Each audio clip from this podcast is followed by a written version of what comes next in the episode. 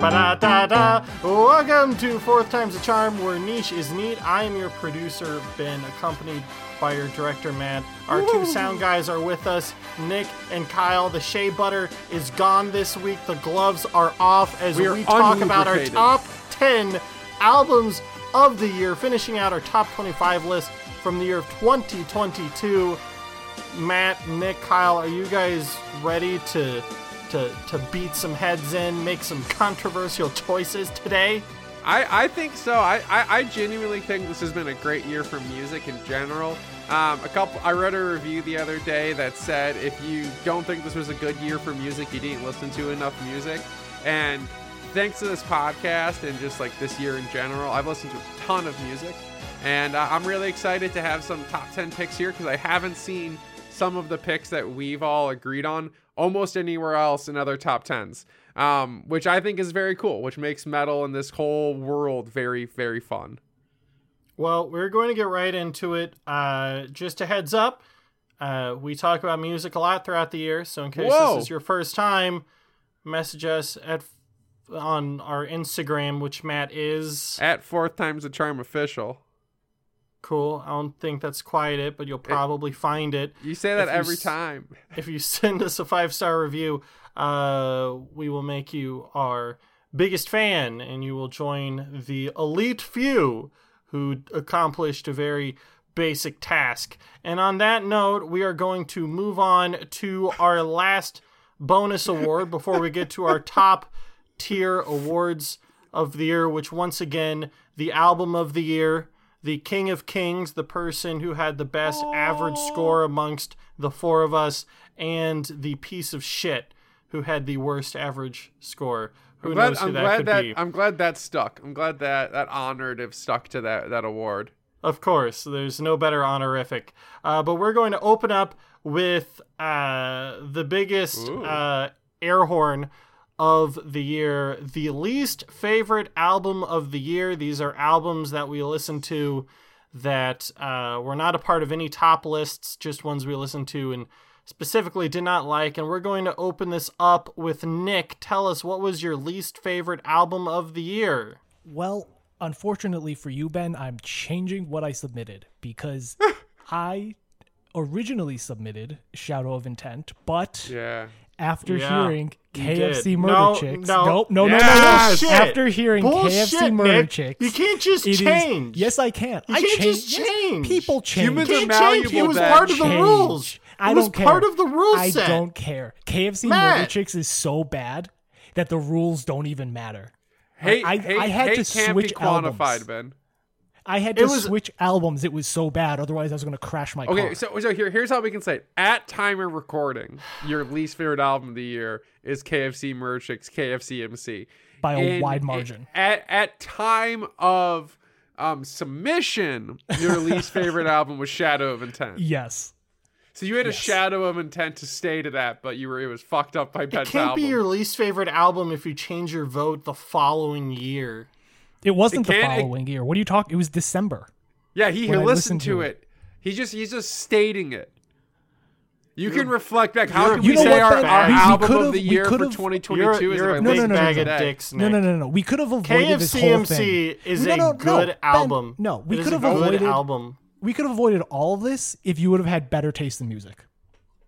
Like last year. Yeah, last year was pretty decent. This year, I don't know what happened. This year, KFC MC is a wonderful album for the All I was- generations of people who All- grew up all- with the PlayStation 1 in their house. for Was for Ben to throw a bunch of progressive uh, death metal, some weird avant-garde black metal on his list. I was excited for some real variety, some real like French bullshit. And then we got bad 2002 music. Yup. and it was insufferable. Yup. But but that that isn't the worst album of the year. I have two, so I will I will stick by my official submission, which is the new Judicator album. It was atrocious. I got I got halfway through it, and then I was just like, I can't. It sucked all the life out of me. I did, I did, I do hate KFC Murder Chicks more, but I think that's because it's much more interesting. To their credit, They at Thank least, they, despite making something that I think is like not fun to listen to, even It by my definition. No, it's not. Um, How it's at could the you? very What, least what is not fun about It's- KFC murder? It's chicken? Everything. obnoxious, and it, it. it- I don't have a good time. But I will say, No, but what? my, but like, what, shut up, what's, Ben. Hold on. I'm talking about, re- about it. Everything. Obnoxious Ben, we've already it? talked the- about You this can't album. just say Yeah, everything. We, we, we okay? did did. last. We did last week. The production value, No, it's the not. the lyrics, the the It's combination supposed to have of bad production value. No, it doesn't. No, it's not. Yes, it does. It's supposed It to sound like nu metal. Nu metal is This, one of the no, that's not the things in the point of it. It's supposed to sound like something out of a PlayStation One sound chip. Did, it's did they to say be- that? Yeah, and it did sounds they like say shit. that? That's the vibe. No, no, no. I'm saying, That's but the did they say that? Raw black metal is different. They intentionally say they're trying to sound that way. Did they say that their intention? If it looks like a duck, it Not quacks always. like a duck. You it don't shits listen- like a duck and has a corkscrew penis Far, like a duck. far, far you from bet your true. ass it's a duck. Okay, I don't. I don't think that. I don't, I don't think you can attribute the it's raw quacking, black metal man. mentality. KFC's quacking. It's quacking and shit's coming out of its beak. know Um, I will say my actual worst album of the year, though, and it was it's more of my disappointment of the year, uh, was the new Astrophobos album. A um, was that this? That was this year. Yeah, I think that was this year. um, an album that from a band who released one of my favorite albums of all time, um, who then produced one of the most disappointing, um, like samey samey albums ever. There's like a few bands out there who I like am scared to listen to their next releases uh, because of how much I hold their previous releases in well regard. Astrophobos was one of those bands, and that pillar has fallen. Um, there's a few left, but uh, let's see if anything else. Kyle, um, I I have an idea of what your most hated album of the year was, but I'll let you say it. What's Um, her name? Three for three. It is not. Um, so I was debating and changing it, like you, Nick, but I didn't. Wow. But do you guys know what's worse than a boring album? I, I don't No. know. One boring about no. album? I don't know. No, KFC a, li- Matrix? uh, yeah, besides the KFC Murder Chicks, a lazy sounding album, and that's what you get with Sailor's Origin. who? I don't Sayor? know who that is. I I, I, I Uh, S A O R Oh, oh, Sour. oh was sour, Sour. Sour. sour. sour, Yeah. Sour? sore, sore, sour. Yeah, them. Yeah, I agree with you, Kyle. That album really disappointed me as well. Yeah. I uh, thought their their previous releases um were had they've released some really good music. Um they've especially they have a great logo. they do. Um, Like their previous four albums were great. Then out of nowhere, they just decided to just throw shit together, and it just sounds lazy and un. Uh, what's what's the right word? I'm sorry. Uh, it just yeah, just sounds lazy and there's a lack just- of innovation. yeah, like an innovation. It just sounds like it's thrown together. It's like oh, we've created four great albums. No one will care. That's what it really sounds like. Yeah, and like I didn't listen to the whole album, but it really felt like they were phoning it in for a paycheck. One I hundred mean, percent. yeah, but I, I mean they're making like folky black metal. I don't really think they're getting a paycheck here. They have a decent following though, so people will buy their shit. I mean, yeah, I Yeah, I mean we Uh, are yeah. in the period of, of like I mean shit, your podcast tagline is Friday. niche is neat. So Yeah. And uh, I will wrap it up here. Um, Judicator's new album, Majesty of Decay, was was really. it was like, it, and who am I to say? Since my tastes are too avant-garde for this podcast. it's not even That is avant-garde, That is not what we said. Um, That is not but, what we uh, said. But Majesty of Decay felt like a felt like it was making fun of uh, power metal, like like it was. I mean, it was, kind but- of but- genre. but it felt like a parody of itself in terms It of it was just really low quality. That's how I feel about um, most of the the modern heavy metal genre. Yeah, it was it was just it was just a bore and a chore to get through. Uh, luckily, I use you guys as a barometer for most albums, so I've been spared much of the worst of the worst. Unlike KFCMC, which is a legitimately Hey, good I'm, album I'm for No. people who are know seeking what? it out. You know what, genuinely Ben? Now you know- Zoe made it through. Hold on. Now you know how I felt when y'all lambasted Yes. my album of the year. All right? Yeah, this Now is you know we how it feels. We did we did all collectively say Nick's album of the year was our worst album last year. I'm not saying I don't deserve this. I'm just saying that I am not going to let this chicken fry without You're me fighting for it. You're just you're just choosing righteous indignation. No, I'm choo- I'm choosing to enjoy this album. I enjoyed it. I've listened to it like five times. It's a great album, except for My Balls. My Balls is not a great song. I I'll don't admit I, that. I don't think That's you can why it did an rank album in- higher. I don't think you can have an album in your top five, not like every song on the album. I mean, like it's fine. I just really like the other songs more. I respect that. I Yeah. res- I respect that you have an opinion on it. I disagree with your opinion. Yeah, you can disagree with it. That's fine. You gotta respect my thought process. Eh. I'm glad I'm glad All right. come into this week with high vibes. you know, I'm I'm kind of sick. I'm really tired. This is what happens when Monty's not here. Um, all Bringing right, it well- back. Well, we are going to start off with number 10, and number 10 is a very controversial pick for us. Uh, we last saw this in our mid year roundup, Ooh. and uh, this is an album that Matt and Nick really liked, and Kyle and I didn't. Uh oh. I have since re listened to it, and I liked it a lot more than I originally did. Mm-hmm. Uh, it is g g gold. with gold. this shame should not be mine. Uh, let's open up with uh, Matt. What what can you share with this album? So so Gold's The Shame Should Not Be Mine was my on my personal list was my number eight album of the year. It fell down from number one. Um, and we could talk about that a little bit later. But Oh yeah, this isn't even your album. This is No, Nick's. Yeah, this is yeah. my num- shut this up, is my shut up, you. Yeah, six on Nick. the official Nick, list. te- tell us why this is in your top five. So this album was also in my mid-year roundup. Um, I don't remember where I placed it off the top of my head, but for my Two. well, number two. Since then, it has fallen down to five uh, because there have been a series of releases that I've enjoyed more. And you know, during the mid-year roundup, as much as I loved this album, I was still kind of struggling to embrace it really and kind of listen to it end to end because it's just because it's in my opinion it does what it does so well that it just upset me every single time I listen to that album. as it should. And about a month ago, maybe two months ago, I don't know, something kind of clicked in my head and I was able to really embrace the music and like not Yeah. just the message. And my God, have I fallen in love with this album. It is just an emotional roller coaster with these almost post metal esque electronic beats behind it that layer in this this sense of just sorrow and weight that slowly gets lifted as you progress through the album and you kind of get to go on the journey with her of confronting everything that she's been through all the trauma and abuse Yeah. working through it and then at the very end finally reconciling everything that you've experienced with your internal self and beginning the healing process and being okay with that healing process.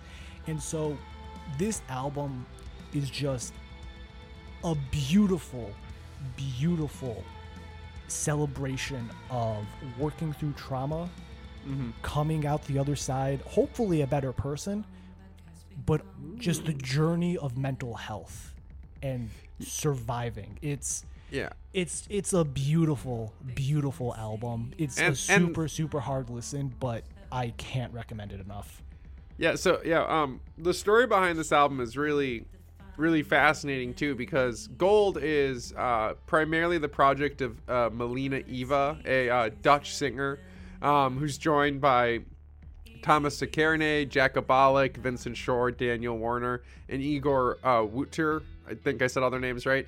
But like Nick was saying, this is purely her story.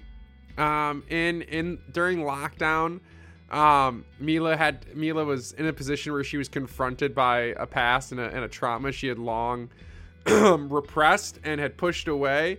Um, but in the in the light of being in the pandemic, she had to. She she talks about how she was forced to confront them and really deal um, deal with it.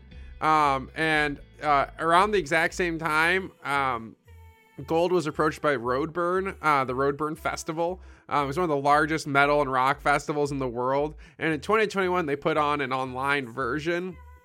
And the this performance that they offered her to do um, gave her the the process to like express all these emotions and get through this experience.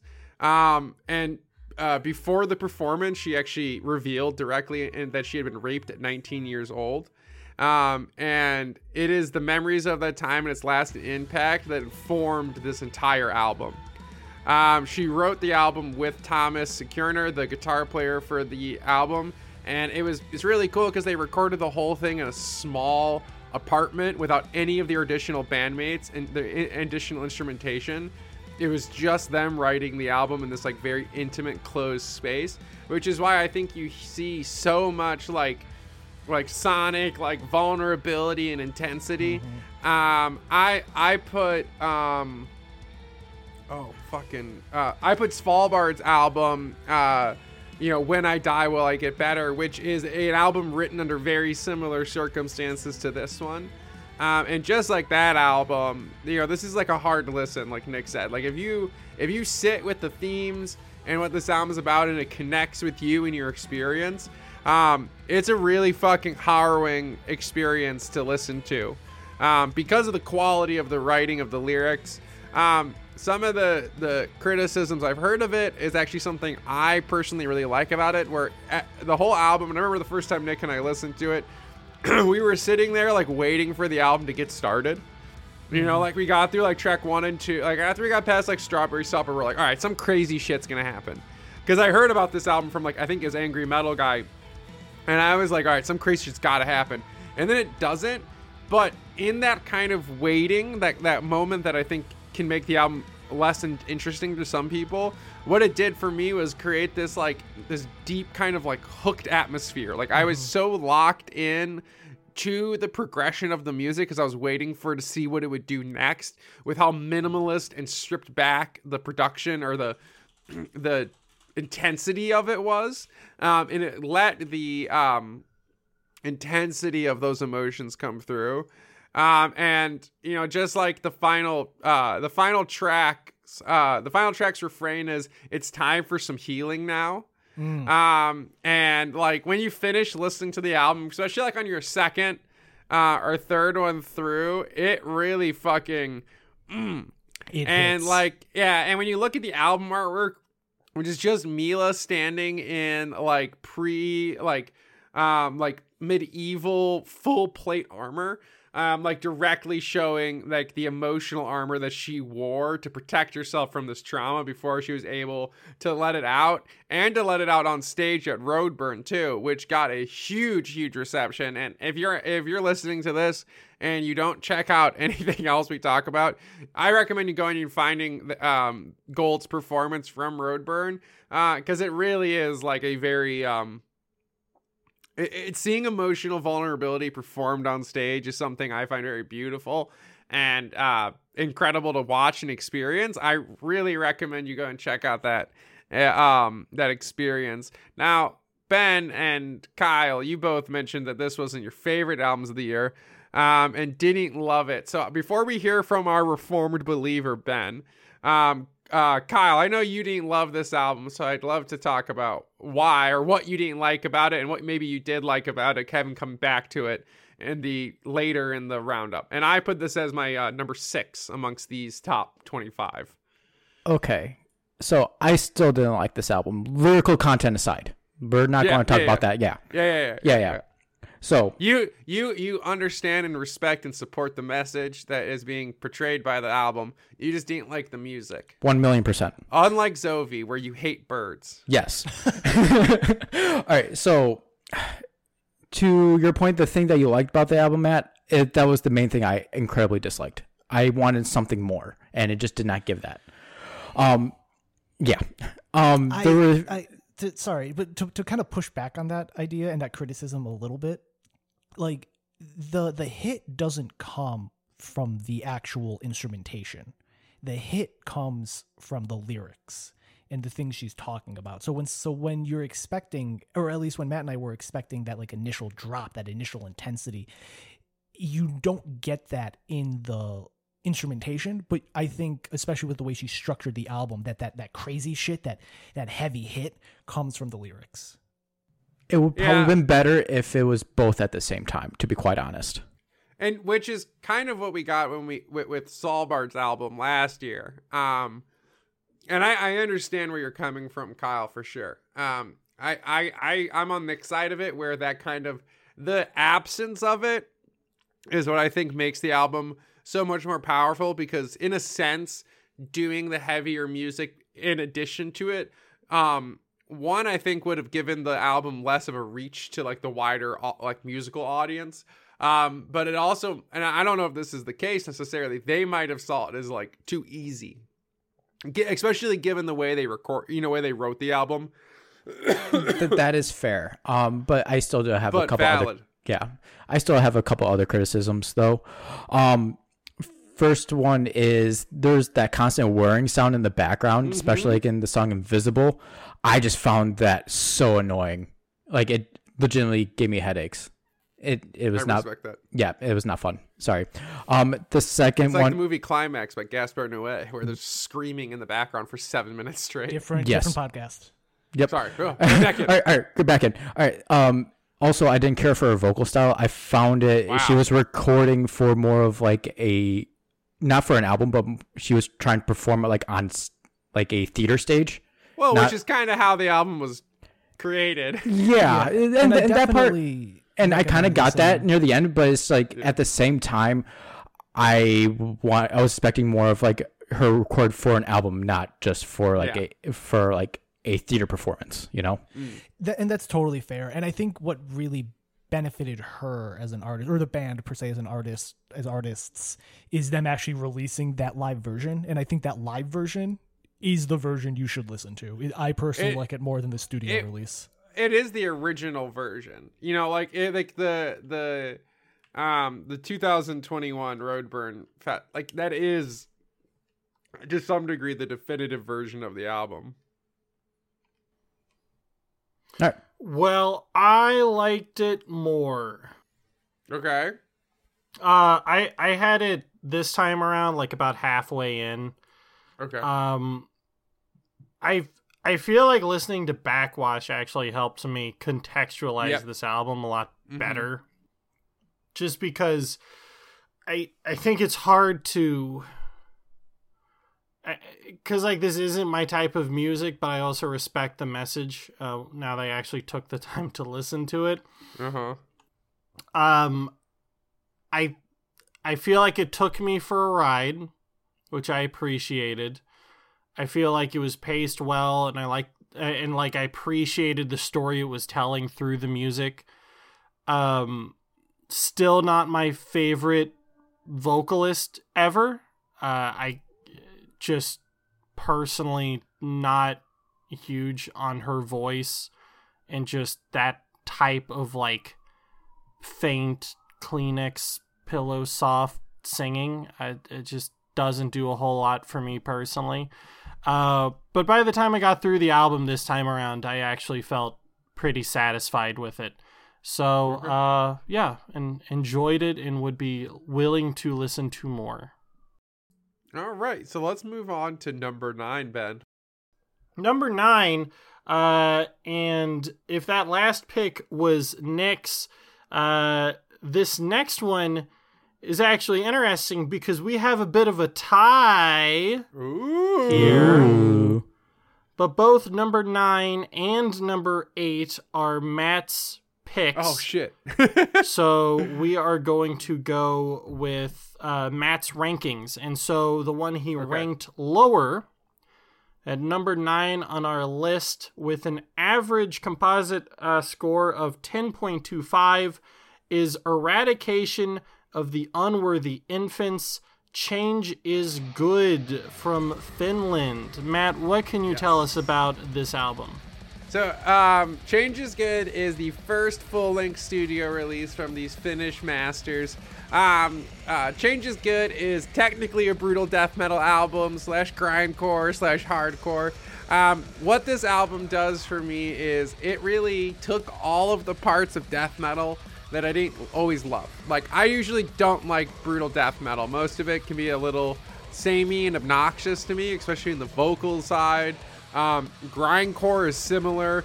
I struggle to find hardcore I can connect with on a whole album, and all these other influences um, that are distributed across the death the death metal and kind of hardcore beatdown scene. Um, uh, Eradication or the Infant definitely seemed like a group of people who love that kind of music and who loved all of these different things and found a way, in my opinion, to beautifully meld all of them together into one massively like chest poundingly good time. Uh, part of why Eradication of the Unworthy Infants made into my top 10 was because it's an album I always wanted to listen to this year. Um, similar to the, all, all of the albums and the rest of my albums in my top uh, five that are left are were all albums that throughout the year after they were released, I was like, whenever I'd want to just listen to something, they were always in like the front of my mind as things to listen to. Um, and Eradication of the Unworthy Infants is probably the album outside of my number one that made me smile the most. Um, these dudes kick ass. They're currently on tour, so if you're in, I think they're touring in Europe right now. I might be wrong. Uh, if they, if you're in the area, go check them out. Um, very nice individuals behind the project as well. Shout out to you all. Um, go give them a follow on the internet. Um, this is just some really awesome, gory, brutal, intense uh, death, brutal death metal. Um, and yeah. Yeah. that's the, they're like a, this is like a solid like 4.8 out of five for me. The So rest of these albums I- are all in that like almost untouchable category. Yeah, this is another one that ranked really highly in our mid-year roundup, and I really liked it. Uh, this fell for me down from like the top three or so to about number eight. Yeah, this is my Um, four, by the way. Yeah, so I really liked this album, but I it didn't. I was looking for it to itch a scratch, and it like was scratching it, but not quite as much as I needed it to. Ah. Um, it, it just didn't quite hit as intensely as I wanted it to upon repeat listens. Uh, feels really ECWE with the guitar, real like I don't know, gritty and, and sludgy, uh, Yeah. but it still keeps the pace going pretty well. So all that I enjoyed about it, uh, and it really picks up around Blast Assist. Um, Really enjoy the riffs, uh, but compared to other albums that I listened to this year, it just felt a little less uh, consistent and didn't quite hit the highest high points that I wanted it to. Uh, but See, see, it's that since this it's that is the lack first of it's that lack of consistency of them, I'm, I'm excited really to like. see like what what they do from here. Yeah, their their use of variety is what drew, uh, drew me to it. If, if you uh, were looking at the if you watched look at my post on Instagram about my top ten, one of our our listeners asked the question like, what set this above the other brutal death metal releases of the year, or in general, because he knows I don't really love BDM because he loves it and I don't. Um, it was because of the variety. When you get when you go from a song like like um among the hordes, which is this like mid-tempo chuggy like almost Gatecreeper-esque song into like crocodile tears which is this like near unto grindcore level of just blasting like guttural speed um, and you do them both in a way that feels like it's coming from the same place um, that to me makes them really really fucking interesting that's like i said earlier it, it's it managed to scratch my itch because it scratched all of the itches of like it took all the things I liked from a lot of micro genres around uh like the brutal death metal slam world and just did all the good parts and left out all the stuff I don't like, which was awesome. Well, let's hear what Kyle had to say. This album was a massive mixed bag for me. Uh, there were things that I definitely enjoyed, and there were other things that I did not care for whatsoever. Um, just for reference, I put this at 18 on my list. Um, yeah, I'm sorry, Matt. Um, the lows were too much, and I felt like the album just just dragged on a little bit too long. I respect that. Yeah. Um like s- some of the songs I thought were like 34 minutes long. So yeah. I, I, know, I was literally I was literally looking down I was like when is this album going to end? I want to be this is on. the shortest album in the top 10. that that is that is saying something, Matt. Just throwing that out there. Um it's awesome. like like I said before, there's It- some it is- songs it is not the shortest album in the top ten. I think Dead? Body is, isn't it? Oh no, Moonlight. So That's not a full album. Oh, yeah. Yeah. Moonlight Search is an EP. Doesn't count. But yeah, um like there were some songs I'm like, this is just sounds generic and kind of boring, and other songs were like, oh, this fucking rips, like the hardcore song. The hardcore song fucking rips. Yeah, it's you have to. I feel like this is an album that was like not necessarily made for me, but made for people who have like a wide casting enjoyment of different parts of death metal, and you gotta have to kind of like all of them. Um, because if you don't like the like the je ne sais quoi of what's going on here, and what I assume is going to be the next pick is the same thing, where if you're not invested into those influences, I can understand why the experience could be a little inconsistent. Because yeah, like I said, Crocodile Tears is a great example. It starts as a grindcore song and ends as like a pure hardcore, like like beat down stomper. Yep. Um, into like another BDM traditional song in Human. So Yeah, that's all I really Yes. gotta say about it. yeah. So Nick, what did you think of Eradication of the Unworthy Infants? So I think I lie somewhere between Kyle and Ben. Uh, Okay. I placed it at number 11. Sweet. And the parts of this album that I really like, man, it's good. Right? It's good. But unfortunately, I don't really like the brutal slam side of death metal. Um, yeah. it uh, uh, particularly the vocals give me the most trouble when they get all really gurgly with the background of just nothing but bass and like it's just it's it's too slow and too heavy and too gurgly all at once. Where what era- where what eradication of the unworthy infants do is they kind of take everything else I like about the genre and do it really really well. And there is oh, which song is it? I think it's watching it fall is just like a straight up brutal death metal song and I hate that song. Can't stand it. But then there's also Among the Hordes, which is a freaking banger of a song. Cro- yeah. Into it- it Crocodile Tears too. Yeah, yeah. So it's like it, it was a mixed bag, but I definitely liked more than I disliked. Agreed. Agreed. Yeah, and and I and I think when it comes to the vocals that are normally associated with um, brutal death metal, I think the moment this album was completely sold for me is I believe it's on Sacrilege. Um, he lets out one very intentional like re, and it's like it's like ten seconds long.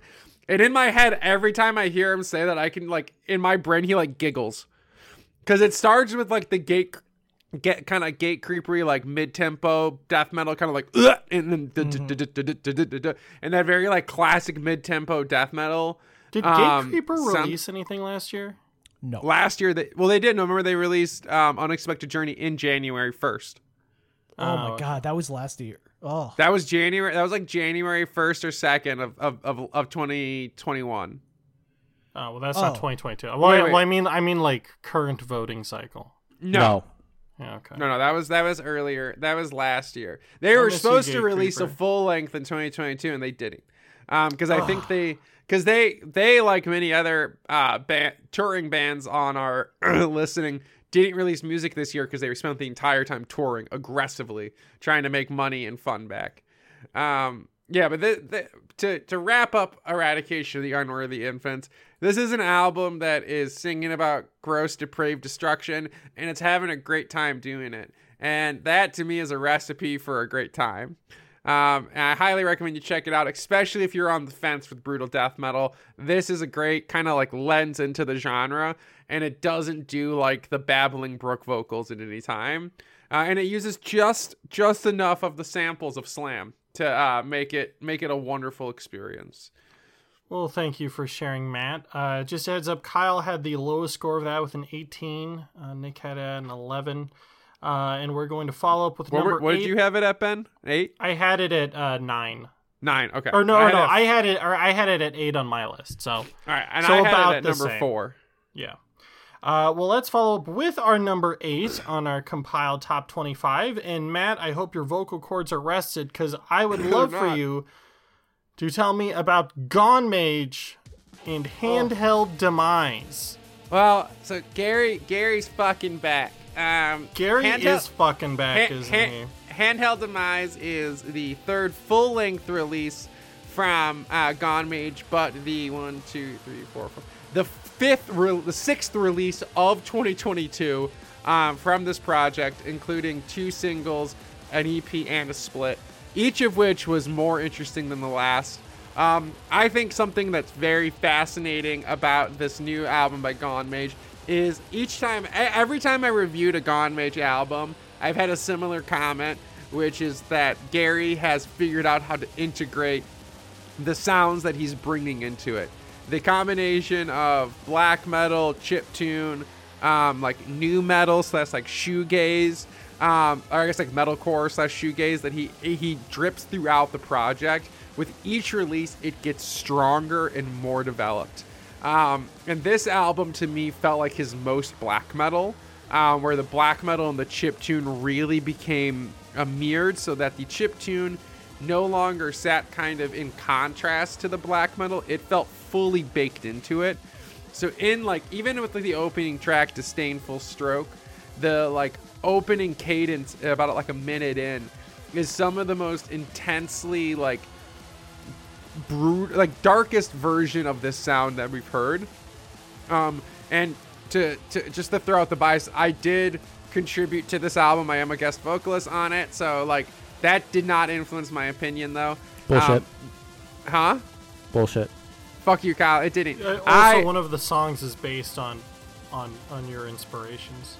Yes, half half of one of the songs is based on a Mm. reoccurring nightmare that I had, which I you know I feel very honored by that, and thank you again, um, Gary, for doing that. But he did it just because it's a great song too, and I and my vocals are on it. Um, but regardless of all of that, um, this shows Gone Mage evolving that much further uh, and creating a very like captivating sound. I think on his previous releases on Sudden Deluge and Mystical Extraction, um, uh, there was an intention to integrate these calmer moments and not just like subtly like going these like acoustic moments you hear at the beginning album but moments where you're like in kind of a metalcore shoegazy experience and those moments have sometimes felt like they didn't necessarily fit with what was happening thematically on the album um, with this release with the curator's journey through nightmares and through these reoccurring places when we get to those moments, they really feel like they're part of the story that's being told throughout the piece. And they actually, in my opinion, he captures the best possible version of that moment um, with like the end of the album with the From Walls to Woods. Um, a track that I think if you put in front of like a hundred different black metal fans would get past their kind of preconceived notions about this kind of mixing of music because it truly captures this beautiful shoegaze black and chip tune sound that is just utterly captivating and unnerving almost you can feel the fact that you're kind of stuck in a dream with this release especially um now I, I know ben i know ben you ranked this one relatively high but i'd love to hear from kyle uh, about what he thought about Gone Mage's handheld demise. Would you love to hear from Kyle? Uh, no, but I'm getting it out of the way so that I can listen to Nick talk about how he kind of turned around his opinion on the band, and then you give it a little bit of a tug at the very end before I come back around for some more positivity. All right, Kyle. Okay. So I liked everything after Disdainful Stroke. Oh, Yeah. really? Yeah, Oh. a- actually. Um, Still ranked at 17 on his um, list. yeah, as- seven. Just because I really did not like Disdainful Stroke, I thought it was just a messy chaos instead of organized chaos. Um, Point, Kyle. He's entering into a nightmare realm. Okay. Matt, just let him go. Let him go. yeah, no, Ah! no, like don't get me wrong, it- it's it's not a bad song. It's just it was a little much. Okay, yeah, I respect that. yeah um but no number 17 is like where things started uh, where i started really liking albums um just for clarification is that was like your cutoff point. yeah that was my cutoff point Yeah, I will just I we didn't I didn't specify this at the beginning of this episode. No matter what shit we talk about the other albums here, all of these albums were great. Everything we're talking about, these are all like successfully good albums that are worthy of like respect and merit, but we're gonna nitpick because we're nitpicking one another. Yeah. Um, to your point, I really did like the melding of black metal and the chiptune. Um, Mm-hmm. it, it was very cohesive and it just just sounded like chiptune black metal. It was quite nice. Um, it was fully integrated at this point, where even on Sudden Deluge and Mystical Extraction, it was like in the in that the melding place. yes, one hundred percent. But yeah, um, the, the, the reason why I got knocked down so much is because I just really did not care for Disdainful Stroke. But besides that, it's a quality album, um, very well written, and it's just a fun time while you're listening on a nice cruise. Yeah. Kyle, did you have a favorite song? I want to see if you can pick the one that I'm I'm part of. No, Damn. Fuck you, Kyle. Nick, what did you think of the album? This is my favorite Gone Mage album thus far. Yeah. This is definitely his most cohesive album, and I think it's also the most approachable album, hmm. um, interesting. at least for my personal tastes. Um, I'd agree with that actually. you know, I, I the first four songs, so Disdainful Stroke through Stairwell of Gore and Faceless Apparition, um, kind of a bit of a struggle for me. The blend, the way he blends black metal and chip tunes is really, really hard on my ears. Not that I can't find any enjoyment out of it, but it's a bit taxing. But once you get to slowly, I watch the Shockwave. Man, that's a turning point for the album. Oh boy, Yeah, and- and slowly, I was- slowly, I walk the chalk, uh, the shockwave, and from walls to woods are two moments that are like, oh fuck. Yeah, and you know, once I got to about it was either the equation to levitation or hallways endlessly resetting. Yes. I kind of started getting these almost Pink Floyd vibes. And by that I mean Oh. the way that he uses non-traditional sounds in order to create music while having a common thread throughout the whole album Yeah. you just it, it's it kind of re- like uh conceptually it reminded me of Pink Floyd's The Wall where there's a lot of these weird non-traditional tunes and noises used in the album but it's all cohesive and has a common thread throughout the whole thing kind of taking you through it and I felt the same way listening to this Wow. Really, I, I, the last thing I expected to hear today, eh, amongst any of these albums, is a Pink Floyd reference that makes sense. And Yeah, that yeah, one, that I one, does, it makes sense. Like I get it. I was mulling over that comparison since I listened to the album, whether or not I was going to talk about it. But This is- I had yeah. it at number I had it at number fourteen, and I think it's worth a listen. Yeah. Ben, what did you think of Handheld Demise?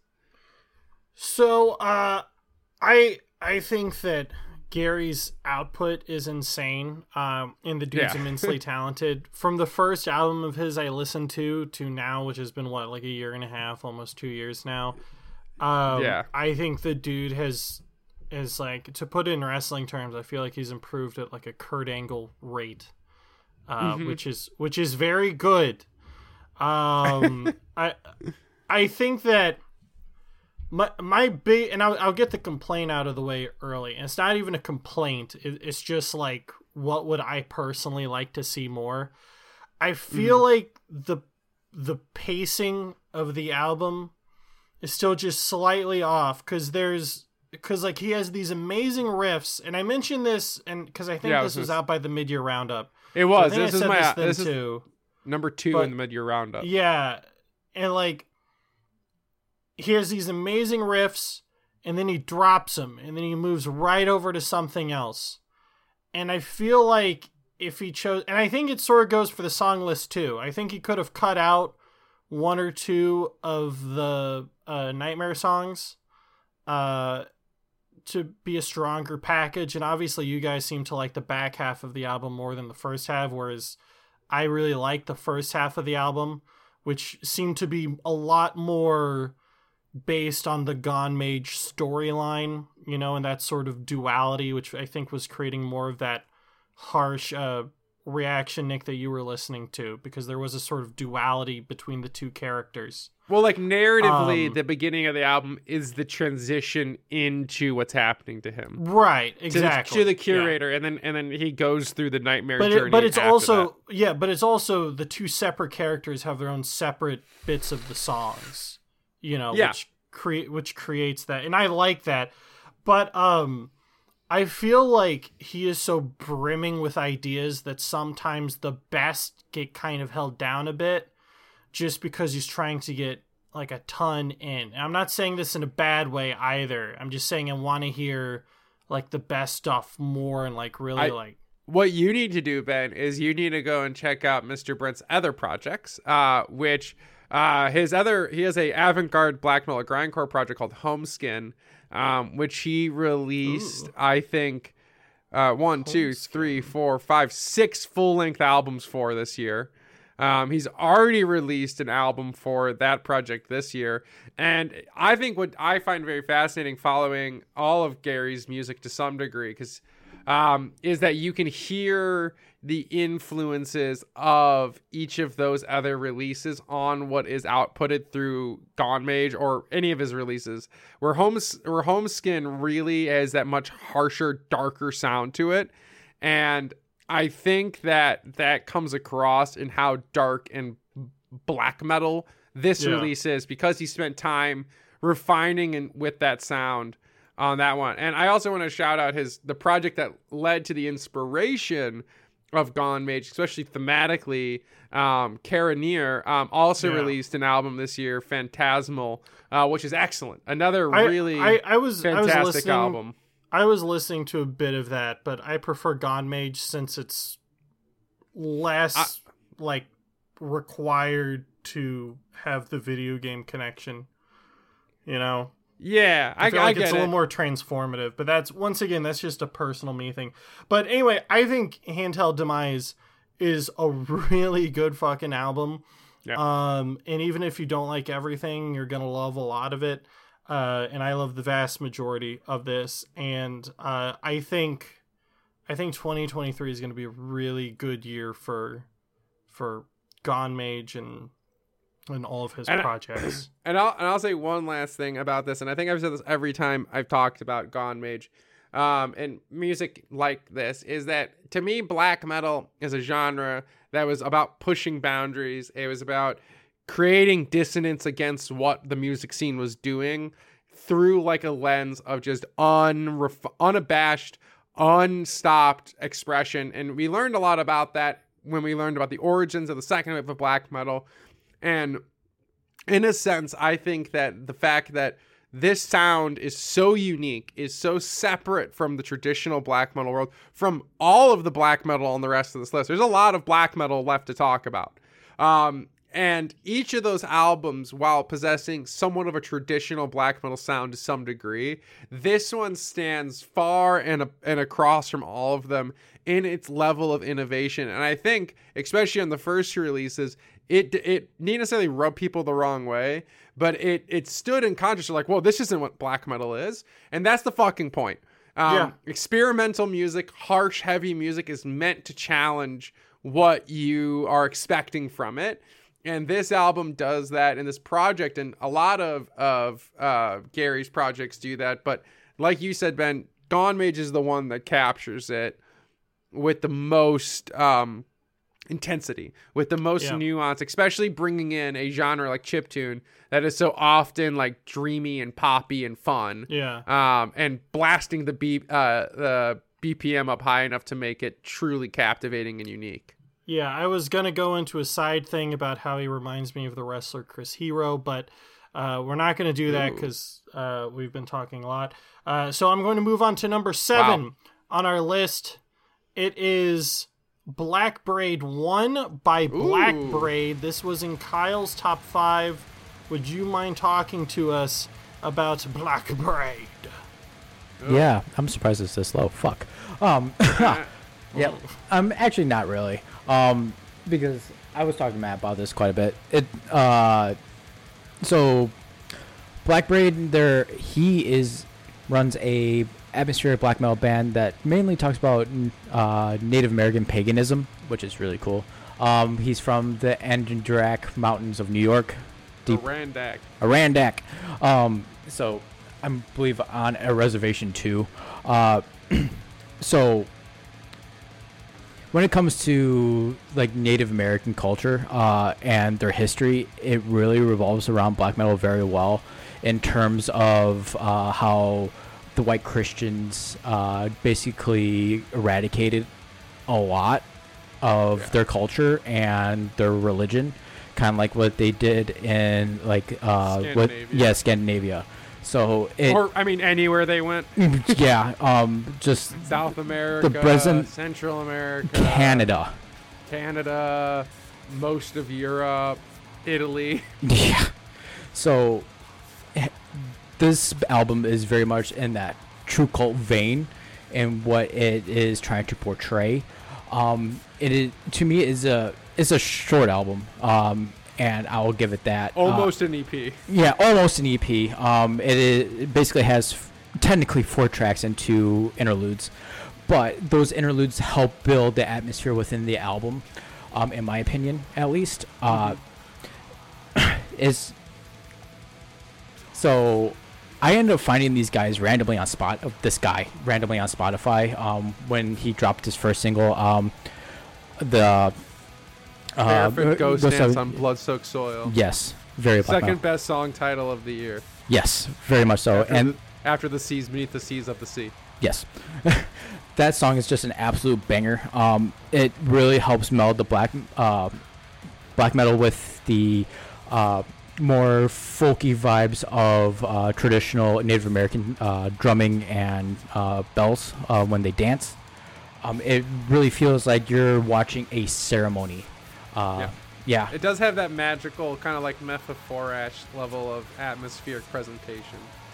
yeah, And it's it's it's interesting because this is we have we have American folk slash atmospheric black metal bands like Panopticon, um, but it still it feels like it, with Black Braid the influence he's pulling from feel unique. It, it's it's shocking to me to some degree that we haven't had this rep this um, culture represented in black metal um, in the past because, like Kyle said, it kind of fits so naturally into the sound and into the message um, of like what this album and, and what uh, the indigenous the indigenous people of this land could sing about in regards to their frustration at what they've lost or had stolen from them.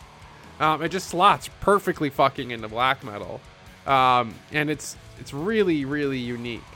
Yeah. Um, from what I heard, the biggest criticism it makes you want more, which is completely fair. Um, it, like I said before, it is a very short album. It's literally just six songs, and it runs at 36 and a half minutes. Um, if you added one more song, to me, it will probably be a perfect album.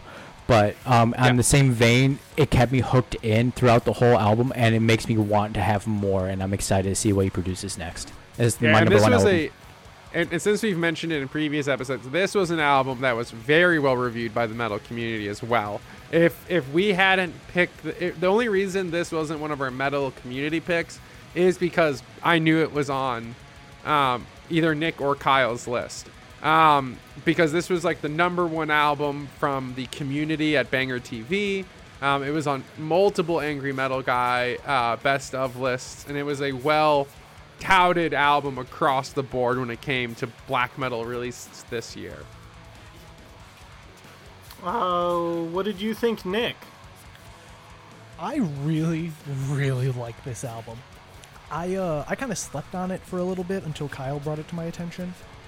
Um, and if you like relatively straightforward atmospheric black metal with those northeastern Native American influences, oh my god, you're gonna have a blast with this album.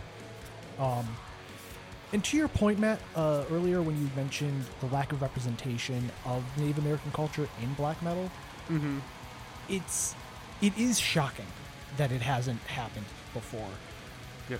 and especially with how well he integrated some of his cultural influences into your standard ass black metal chef's Mm-hmm. kiss i'm i'm ecstatic for this guy's future future releases um this album didn't make it onto my personal top 10, but of this, uh, the podcast's top 25, I had it as number nine. Nice. Yeah, Very Ben, cool. what did you, I'm, I'm very interested to hear what you think of this album. I listened to Black Braid when Kyle first introduced it a few months ago, uh, and I was like, "Wow, this is this is really good." But like, I was doing other things, and I had to listen back to it. And I was like, "I'm sure this is going to jump up a few spots." And I listened to it again, and I was like, "No, it's about it's about as good as I thought it was." Um, I thought this was really good and really straightforward uh very very meat and potatoes i had this as like the exact midpoint on my top 25 um i thought it was good uh i would have loved like kyle said like one song to really tie it together i like albums that have like a single really climactic song that really brings everything together uh and black braid is not that um i didn't Not think yet. i i didn't like I think this is like an easy listening atmospheric black metal album. Like Yeah. cuz I couldn't tell you the difference between any of the songs on the album, but I thought everything was really good. Um so not a huge standout, but I thought it was hugely quality. Yeah, I I'll, I'll, pretty much mirror your exact opinions, Ben. Um, it does have its own unique sound. I took all of the black metal bands on this on our top ten and put one song for each of them on a playlist and shuffled it, and I could always tell when Black Braid was playing. But if I put it on a like much larger list of black metal, especially of other atmospheric black metal of this kind of aesthetic, I feel like I wouldn't really pick them out super as easily as I might some of the other albums we're going to talk about. Um, I think Black Braid will make it into my top 10 by their third album. Yeah, and uh, also just a heads up, everyone. Black Braid is our very first number one album to enter the top ten. So that was Kyle's number one. Wow, Kyle, Album your, of the album year. of I, the year. I fucking love this album. I get it. Great I, album. I It is get a very it. I good ju- album. For for me, that I think the thing that brought it down low was similar to Ben, was it, it was very meat and potatoes.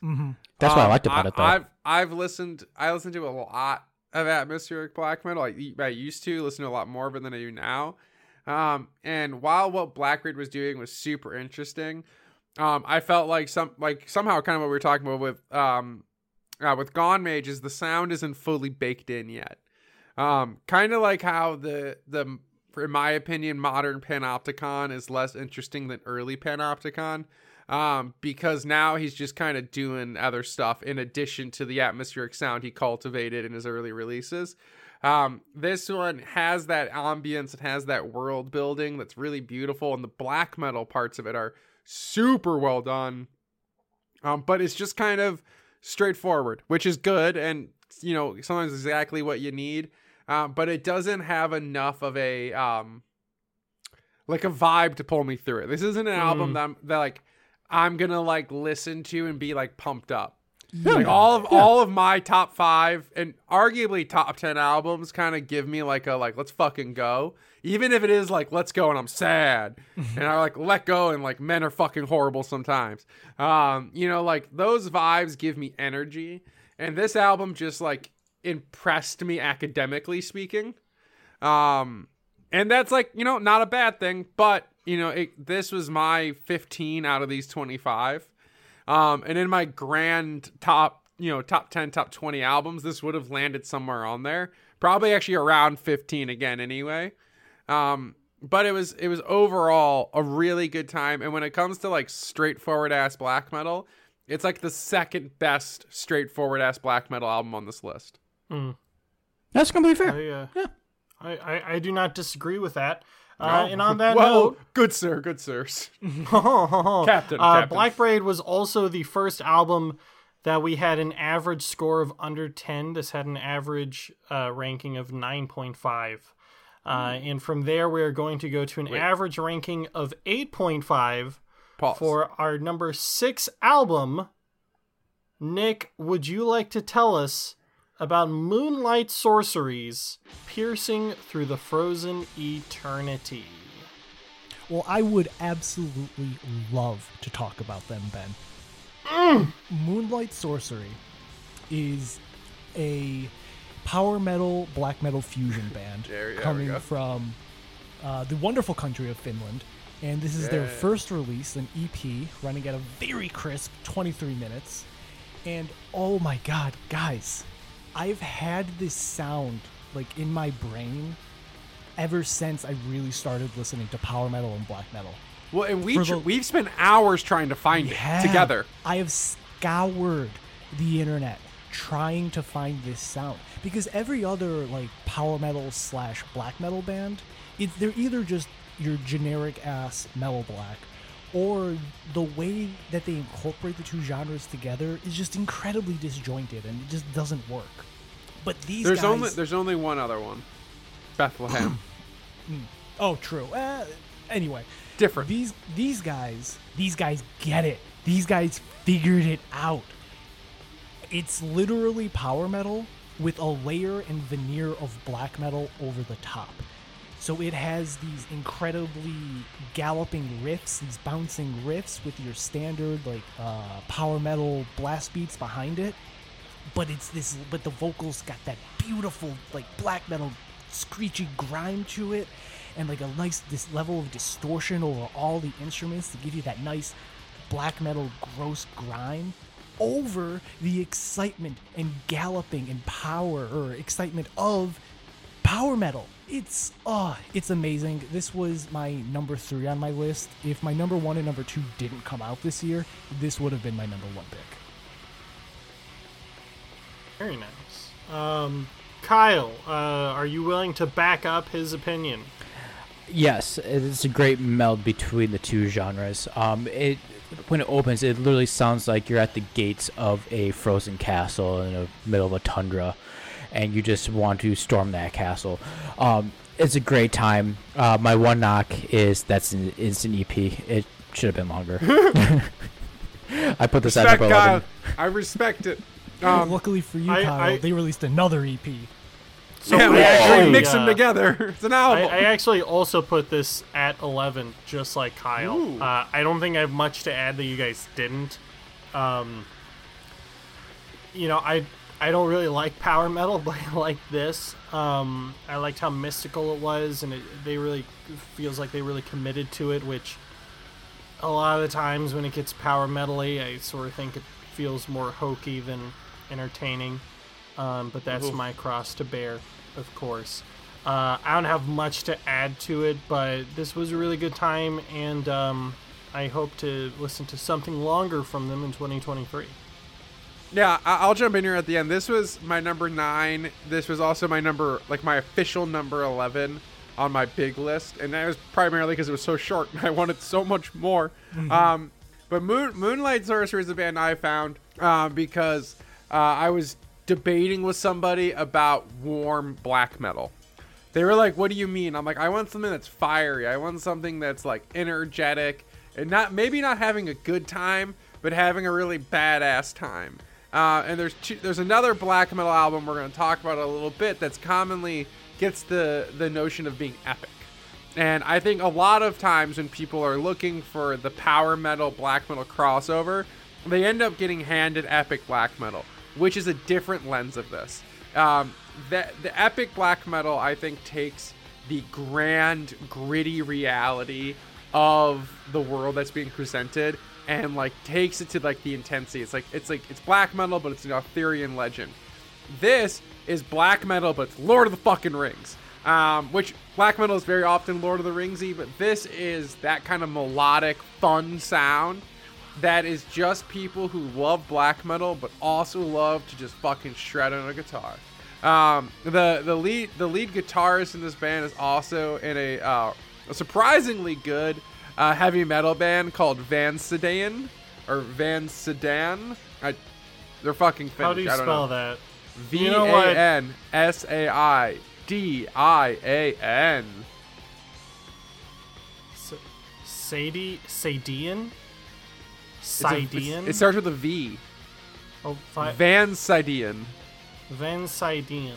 Yeah, sure. But they're a heavy metal band from Finland that the guitarist is also in, and they are, have such a good time with their music that you can feel that being translated into here. Now, this is what would most people would consider, I think, to be um really riffy melodic black metal. But to Nick's point, it it steps over that that that step from just being another melodic black metal band by creating this like grand galloping grandeur. Like to me, black metal is all about being glorious. It's like this like stand up and shout from the mountaintops, like the deeds of your tales. Where a lot of black metal for me is like you're in the POV of the character slaughtering millions on the on the front of the battle or committing their soul to the ritual to become a lich. But this this has that grand archaic arctic coat to it that like transcends over the world and the riffing and instrumentation is so good it's so crisp this is just yeah this is an excellent album All right. Well, thank you, Nick, for uh, bringing it to our attention. I'm glad we could include it. Um, coming up next, we have a bit of a tie. another Ooh.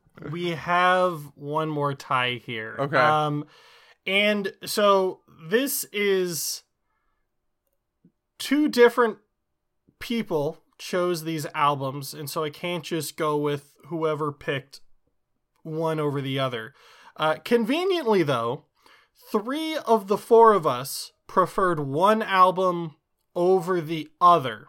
ooh okay well, i And think so i, I think figured- i know now to just go with that. And it's for that reason that our number five album of the year, with an average score of eight, is Fellowship, The Wow! Saberlight Chronicles. holy shit Yeah. oh my my reality is shaken by this I did not expect this to be this. low. holy fuck Wow. yes Okay. I'm Um, so happy. wasn't Ready to talk about this. this was this is a gift i didn't know i was gonna be given yes So uh, this is our Ooh! This is our second number one album of the year. This is Nick's. So Nick, uh, please talk to us about it. oh my yeah, god this is this is shut shut the fuck up. So this is my album of the year. Someone's a little salty. No, no, no, no, not at all. Because I know which one Matt likes more, and I, I love that album. Ben did too, it. so No, Ben okay. fucked with me. Ben, and I were in mild communication about some of what's with the background, but he didn't give me the full spoilers. And he he he led me astray. Anyway, Ooh.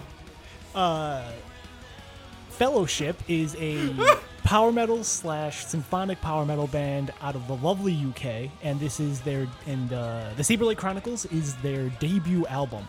And honestly, these guys kind of solved my biggest problem when incorporating symphonic metal into power metal.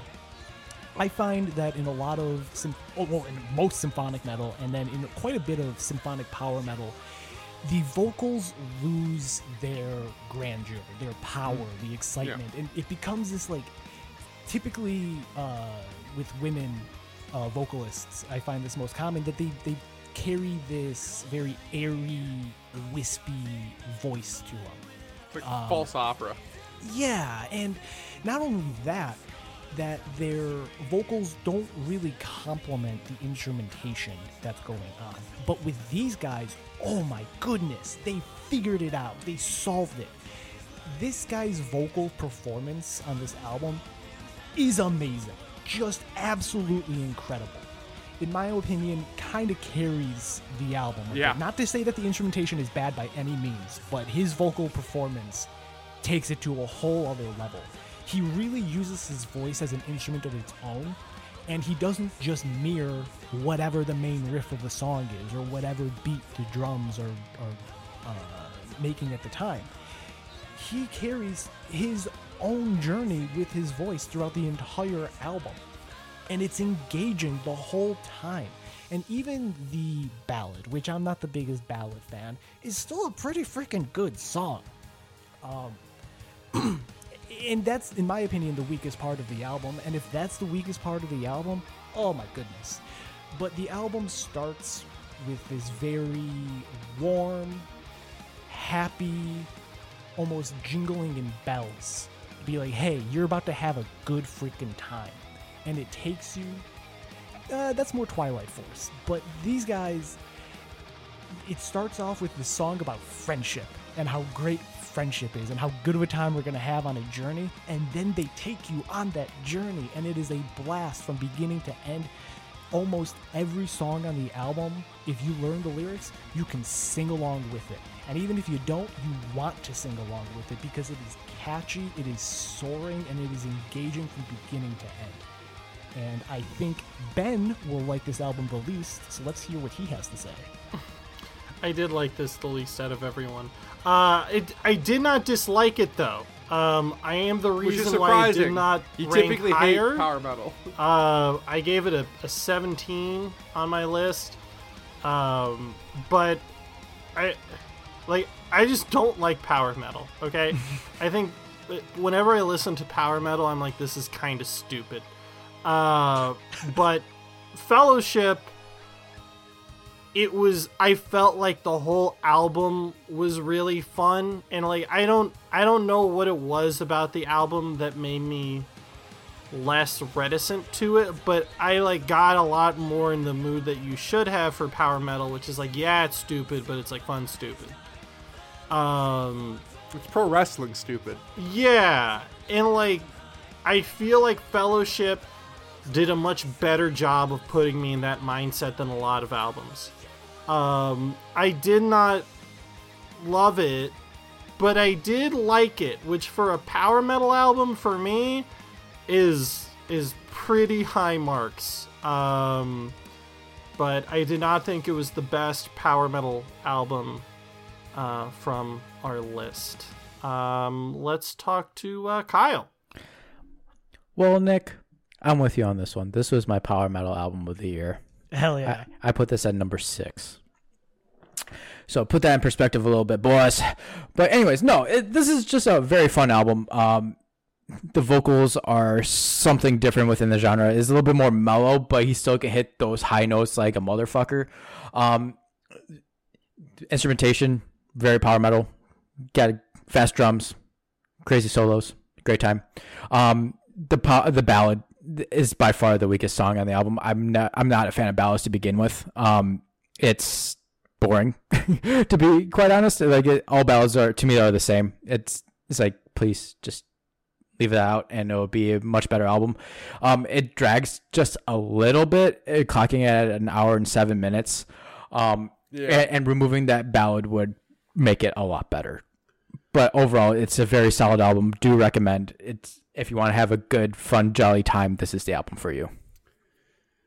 So I had this at number eight. Now I will preface what I what how I feel about this album, um, by saying I, I I love it. I listen to this album a lot, but the reason that I I put it so low on my list, not higher, in, even in my top five or my normal top ten, it was brought my number fourteen for my personal list, and it's eight on this list because difficult for mini bands to do what uh, Fellowship does. I think they do capture a very joyful sound.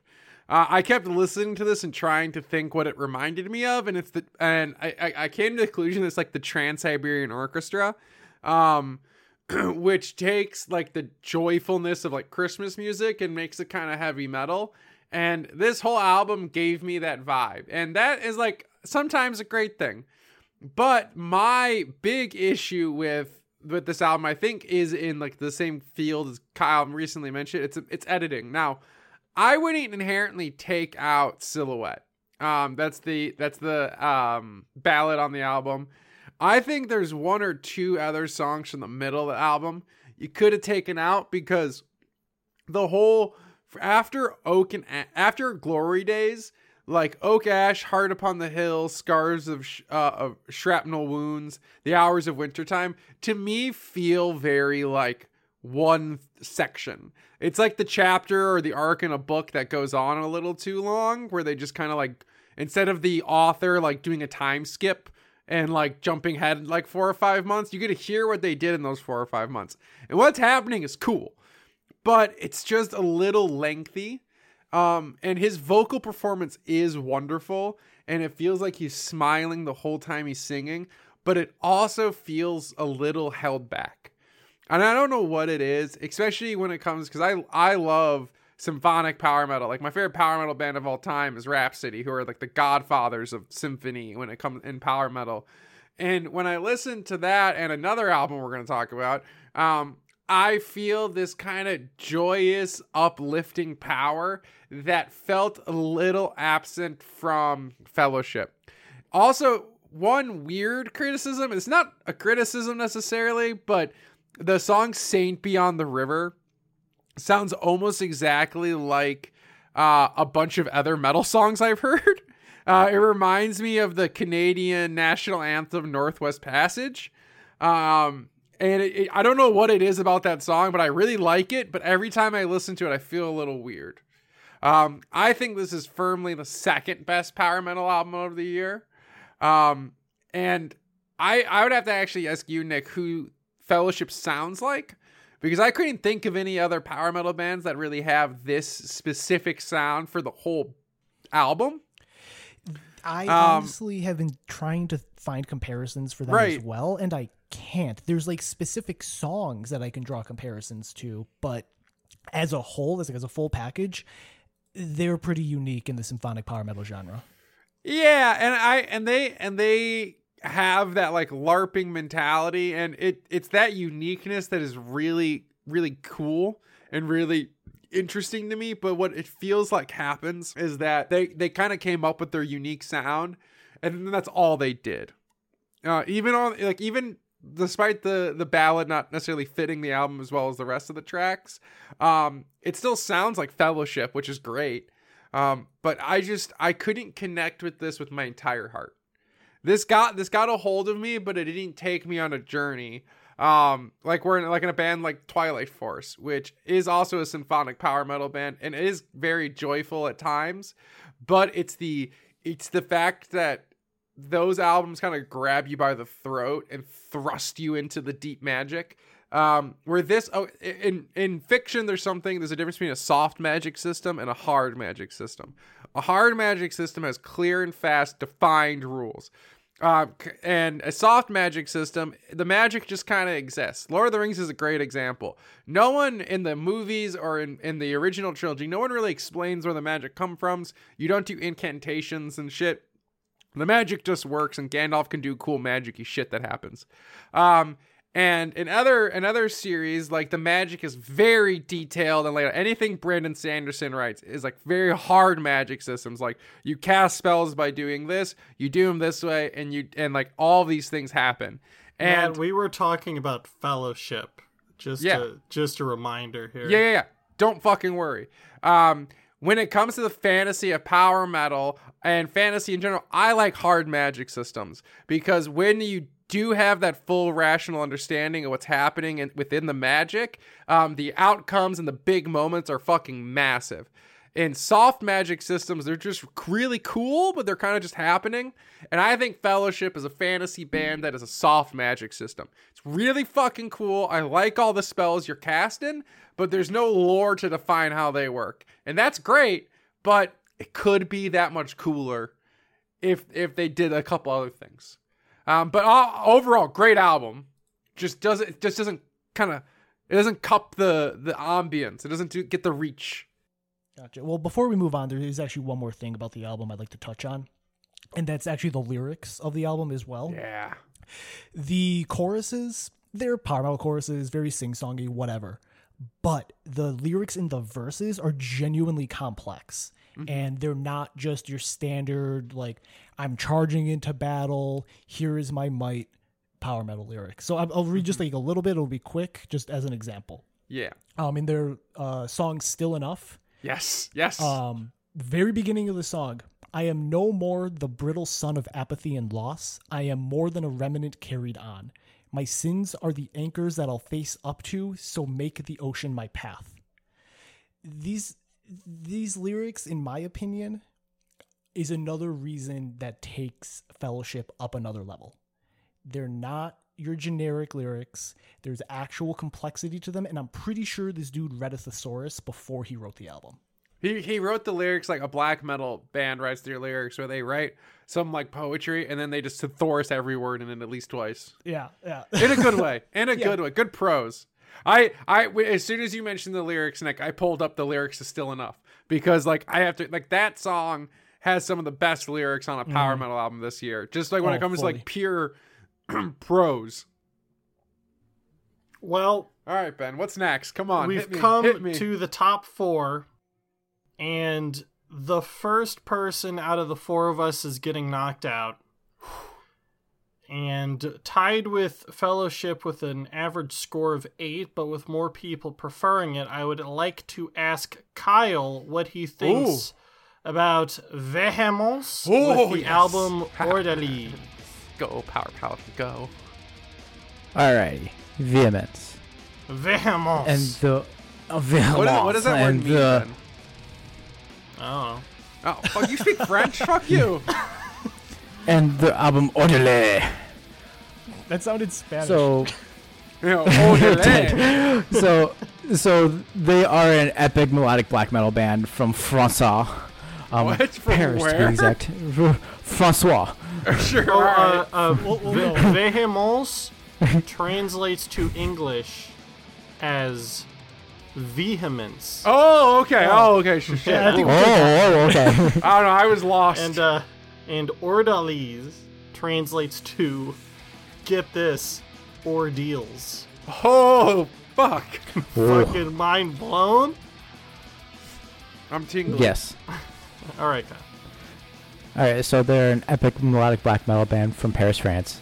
Um, their album Ordeals is just a banger upon bangers.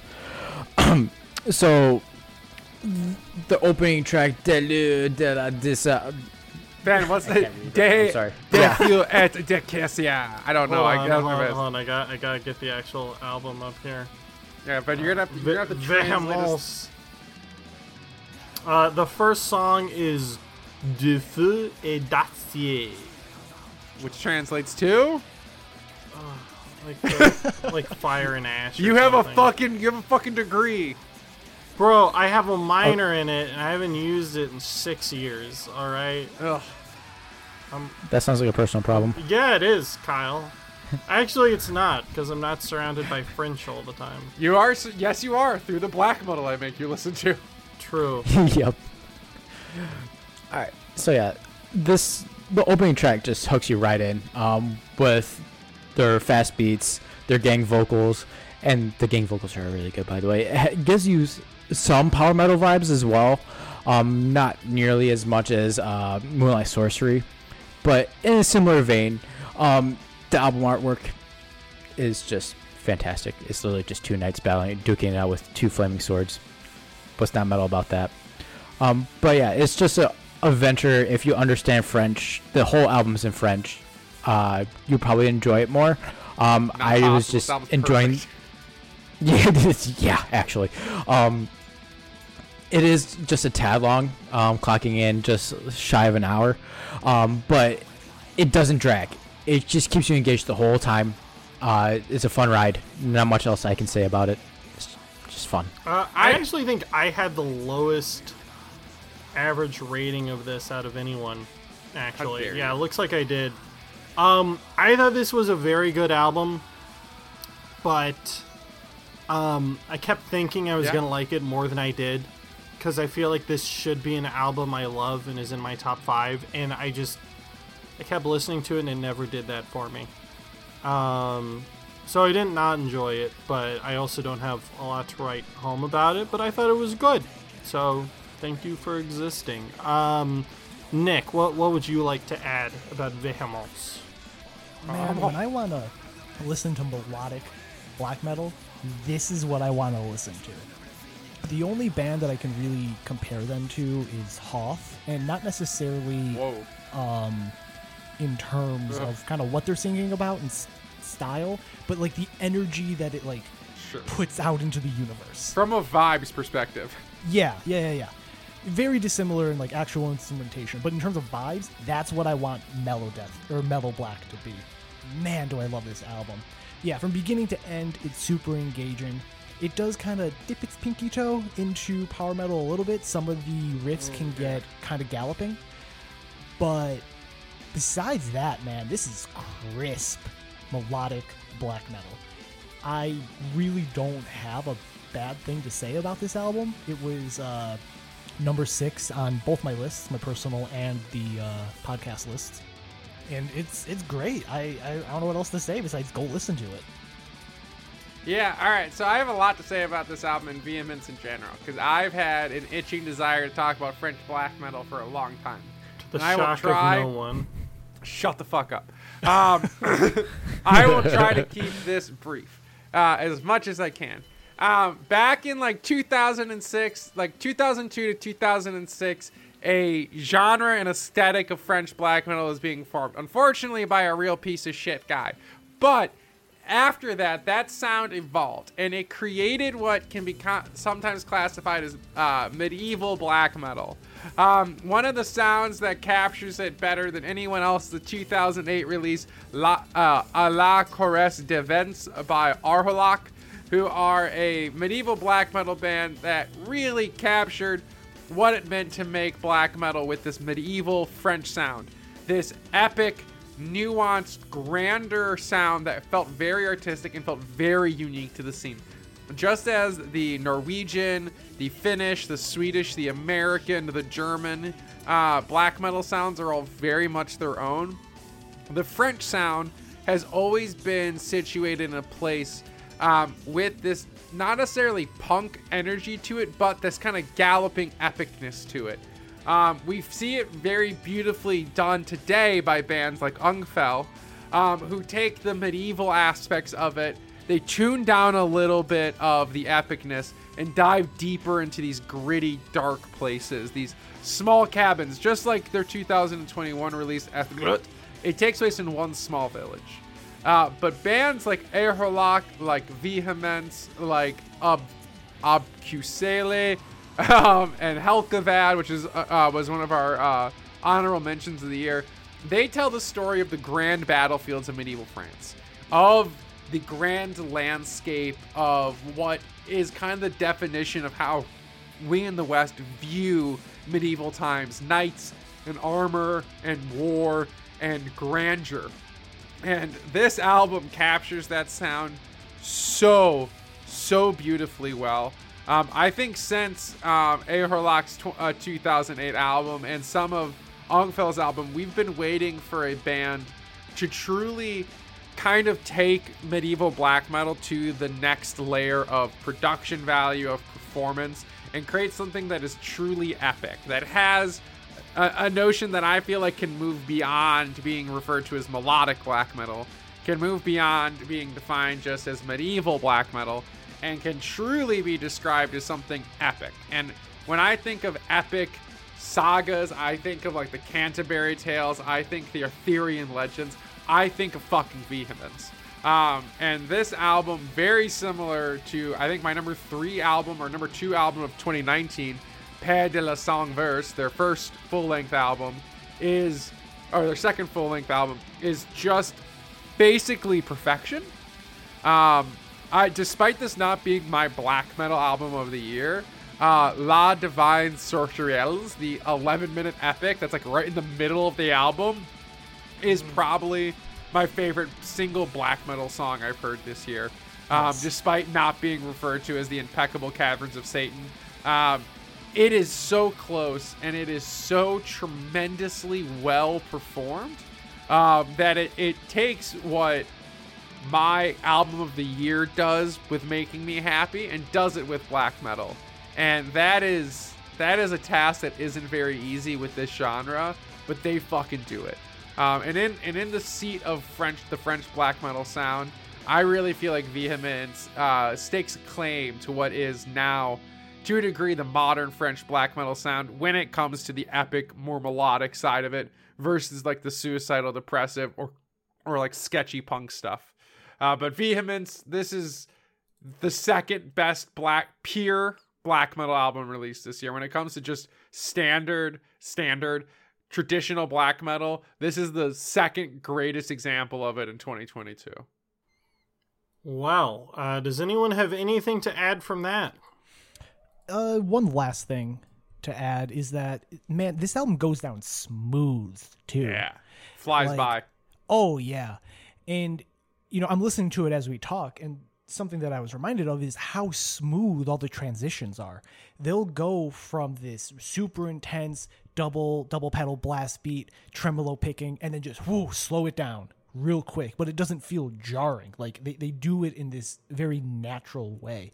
And I think that's the sign of like genuinely talented artists that Yep. are good at their craft. Is like they they've played this genre, they know this genre, they love this genre, and their work reflects it. Yeah, yeah. Like I, s- like I It said, makes it a lot more approachable yes, very listenable. Mm-hmm. Very like you could Yeah, put this is. on for someone who's never listened to black metal before, and they might actually dig this. Taryn, Yeah. um, who doesn't like black metal really at all, enjoys the instrumentation of this album a lot. Yeah. And to your point, I think the 11 minute epic would be a great place to start because it starts Right, yeah. very, very chill and it really eases you into the black metal. And and I did look up the translation. The song means divine sorcery, which Hell makes yes. sense. Which is basically what they're casting on this album. Um, so Kyle, thank you for joining us. Um, just to give you some I'll quick see myself out. numbers. Um, your average scores, your average score with your ranks included was 11.45. Uh, unweighted, so with your rankings removed, you averaged a score of 14.3 out of 25, and you had a range of 12. Uh, so from your lowest rated album to your highest rated album. Uh, what was the Um, standard deviation? Uh, s- it- it- your mother. um, so let's move I mean, on it's not horrible. to So top our three. number three album of the year. Oh, Come on, baby, let's go. Matt, Nick, oh fuck. and myself still have albums Let's in go. the running here. The number three album of the year comes from Matt. Would Epic you like to tell us about Satan on Rio 2, Her Spirit Eternal? Yes, what do you I think can. about this? Uh, this was a huge surprise for me. So this is an album I heard about. Come, it came out when it came out back in April. Um, Saidan play a raw, traditional, very like pure black metal sound, but they take that raw purity and the and the punk that influenced some of that raw, pure uh, black metal sound, and infuse it with one writer referred to as this like horror punk vibe. Um, which once I heard that, it's kind of uh, it's hard to not hear to someone who listened to a lot of horror punk and a lot of like gore punk. It has this fun, driving energy to it that makes the pure, kind of straightforward black metal sound so much more intense. Um, the lyrical themes are about like Japanese horror, ghosts, and death and mental illness, and they capture these things very, very well. Um, the reason I was so surprised by Saidan was I had been told about them, and I don't necessarily always love raw black metal in its most raw form. Typically, I get a little tired of it to some degree, um, because a lot of it feels like it's not made intentionally, and there's no character to it.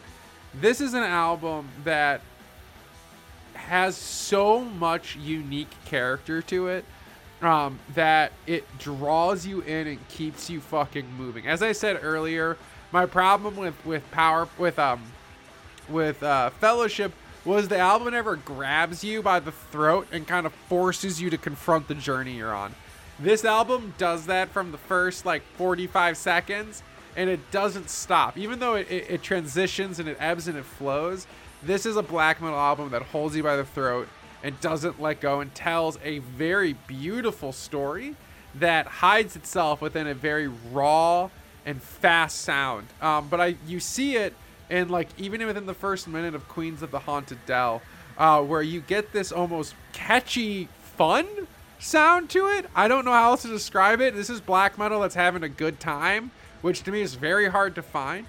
And I, and I know these these these people are having a great time because I was lucky enough to see Saidan live this year, and it was by far the best live performance I've seen of the entire year, and it made what was being performed here that much more intense. I was talking to one of our fans earlier about a band called Fulci, and they're a death metal band that he thought were like good, but didn't love them and didn't really give them the chance. when he saw them live, they put on such a good performance. He went back to the album and ended up as like number two album of the year.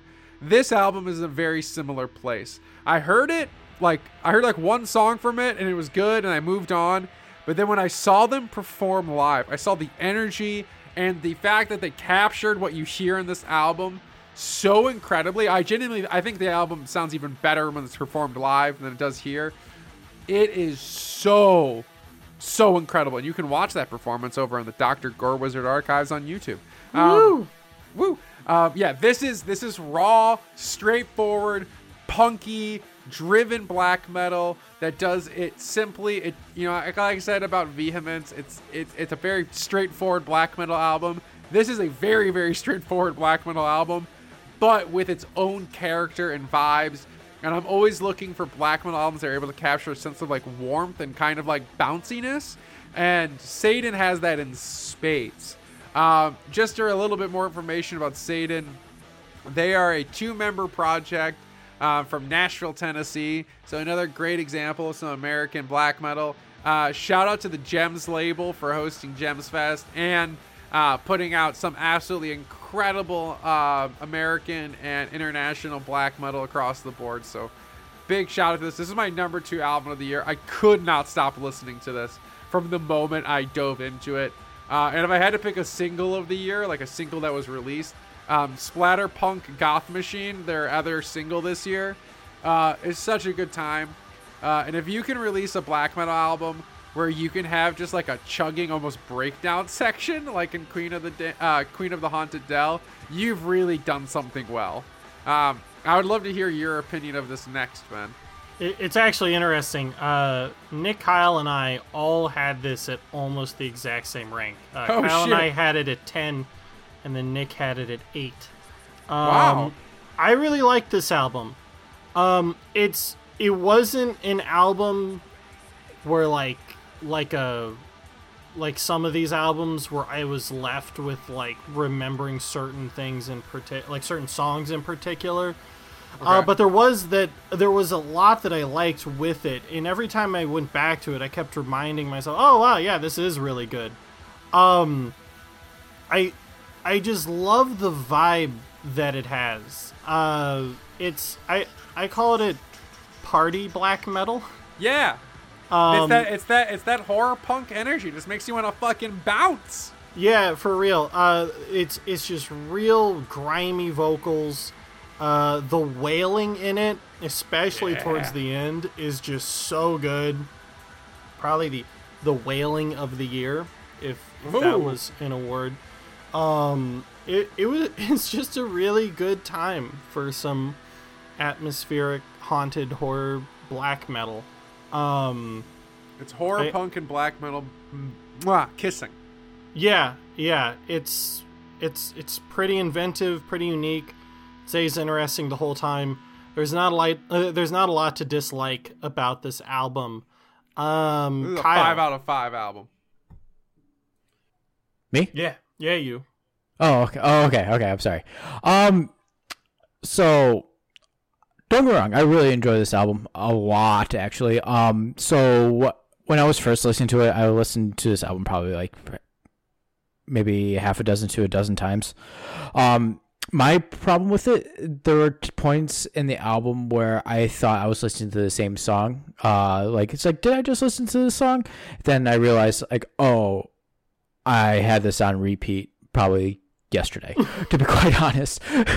um, so when I was listening, yeah, so that's why it was. I should have rated it a little bit higher, and I do apologize, man. I'm sorry. Um, I don't really get the horror punk vibes. I get more of a post black vibe to it. Um, just how melancholic the sound is.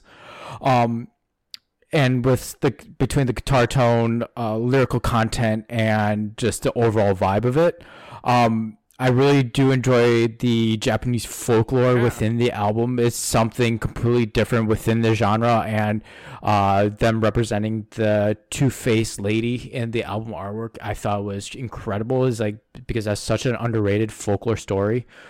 Um, but overall, it's a great album. I always would just want to bounce around and just have fun. Um, to be quite honest, it gives me that sad boy vibes I always Yeah. want. And yeah, All right, Nick, what did you think of this album? Dude, this album rips, man. Yeah, It does. It Holy does. shit. So I actually thought this was a Kyle pick at first because Japanese black metal, like tell me a Yeah. more Kyle pick than that. Um so I was very surprised when I found out it was from you, but holy shit, dude. I wish I knew about this album earlier. This probably I wish you guys had been at the show. Yeah, this probably would have broke into my personal top 10, but it certainly broke into like the podcast top 10 as as Ben said. Uh I had this as number 8. But yeah, this this album's so good. I, I get a lot of uh Uada vibes from them actually. Um, Yeah, especially like the similar- first the first three songs particularly. And then I love that halfway through the album, Kate, we're listening to Yes. Agalloch now, boys. Like, Yeah, right? oh, Pure American black metal, right there. Oh, it's fantastic. And it's such a mood shift too from the rest of the album. Because like the first three songs are like I mean, all things considered, they're not that heavy, but they're they're they're kind of pummeling, right? It's it's black metal. Yeah, they're And raw then- and punky, like Yeah. early black metal. Yeah, And then just on a dime, you switch to this super moody, melancholy, full of just sorrow. And it's so soft and gentle, and then bam, right back into the black metal, and I'm here for it. It's so good. Like I said, I wish I knew about this album earlier. It definitely would have made my top ten. It's it's got these second wave vibes to it a little bit too, and like the distortion and some of the uh, guitar instrumentation, especially earlier in the album. But yeah, this is an incredible black metal album. Can't Yeah, recommend I, it enough. I, I, I- I I, wanna- th- I think it's really the vocals that really stand out. yeah. about it. Splatter, Splatterpunk. 100%. 100%. So Spl- Splatterpunk, the lead, the lead vocalist and guitar player of this band, I genuinely think is a unique musical talent. Um, the I I talked about this in the moment right after the show. I take live, and you guys can attest. I take the live performance a band puts on very fucking seriously. It like if you're interesting on stage, it can make or break a show for me in like a very very intense way. Like I've gone from liking bands to hating them because of how shit their live shows were. And vice versa. I I fell in love with death metal because I went to a death metal festival and it like clicked everything in place for me. Splatterpunk managed to play I think in three different sets at this festival. Um, take playing guitar for two other other projects that they're not part of, and then headline the event and give I think one of the most captivating uh, performances. I got to see uh, with Nick. You were there for this. We got to see Wolf King. Um, uh, the new lead singer of Skeleton, which is uh, black and black and roll band, and they performed at this exact same venue. Now, at the time, he was the one who who owned the stage at uh, Cobra Lounge better than anybody. He had an energy that he brought to a small room that felt very genuine and very intense. Until I saw Saidan play. The amount of energy the front person brings to this performance, the bounciness, the movement, the makeup, the guitar playing, and the rest of the band members were also having such a great fucking time. The the the thumbnail for this for my uh the video I took of this is the bass is the bass player holding his guitar 90 degrees straight up and down and drifting like a motherfucker? Which captures such a fucking vibe. I cannot attest for it again. I saw a lot of shows in, in this year and i've seen a, a- hundreds and hundreds of shows in my life. This was by far the best performance i saw out of any black metal artist this year almost out of any other artist this year. Um and that also paired with how fucking good the music is. These like they, if you go to the Dr. Gore Wizard archives, um, one of the videos I got is um is the video where where uh, Saidan plays Kate into one of their earlier tracks, which is she's buried under the cherry blossoms, which captures that kind of bouncy, riffy, intense punk vibe of Saidan in general. So if you want a dose of what it really feels like to listen to this album and see that performance actually fully realize the atmosphere and the vibe the album is providing, go watch that video. It does not do the joy and justice of the show well, but I stop keeping my focus of the camera on the band because I'm having too much fun. And the only reason it's even intelligible is because the video was stabilized. Like, genuinely one of the best performances of the year. The best black metal album of 2022, in my opinion. Uh, just such a good fucking time. Go listen to Saidan. And if All they right. release anything next year, straight to the fucking moon. Well, can't get much more glowing than that. except for our next two albums. Ooh. Who is going to be number two and who is going to be the album of the year? One is an album that was both in Nick and Matt's top five. The other one was in my top five. The number two album of the year is neither of them because they tied. Oh. Oh, well, that's some shit. Oh. It, What? not hold on. uh so when I was scoring these albums, my first check was to see if they were on is if the tied albums were on the same person's list. This one obviously isn't. My next check was to see who voted like if if three people preferred one than the other, that would make it easy. No. Okay.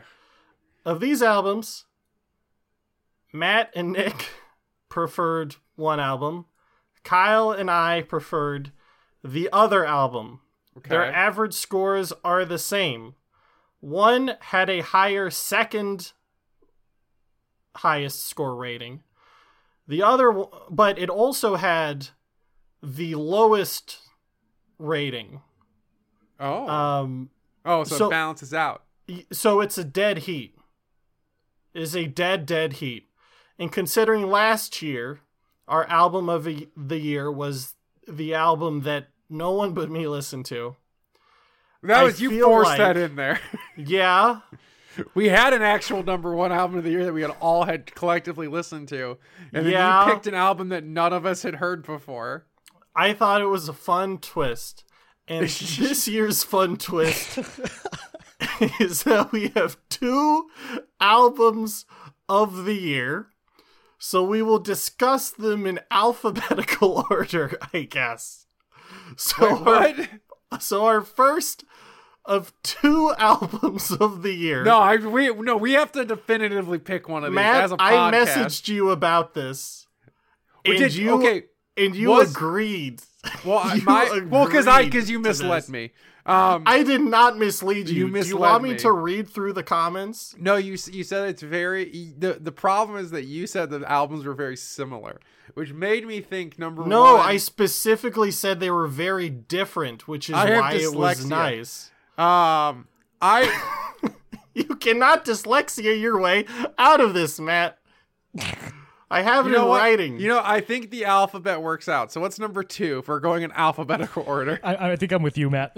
yeah, because because was was this your number one album of the year? This- Ben.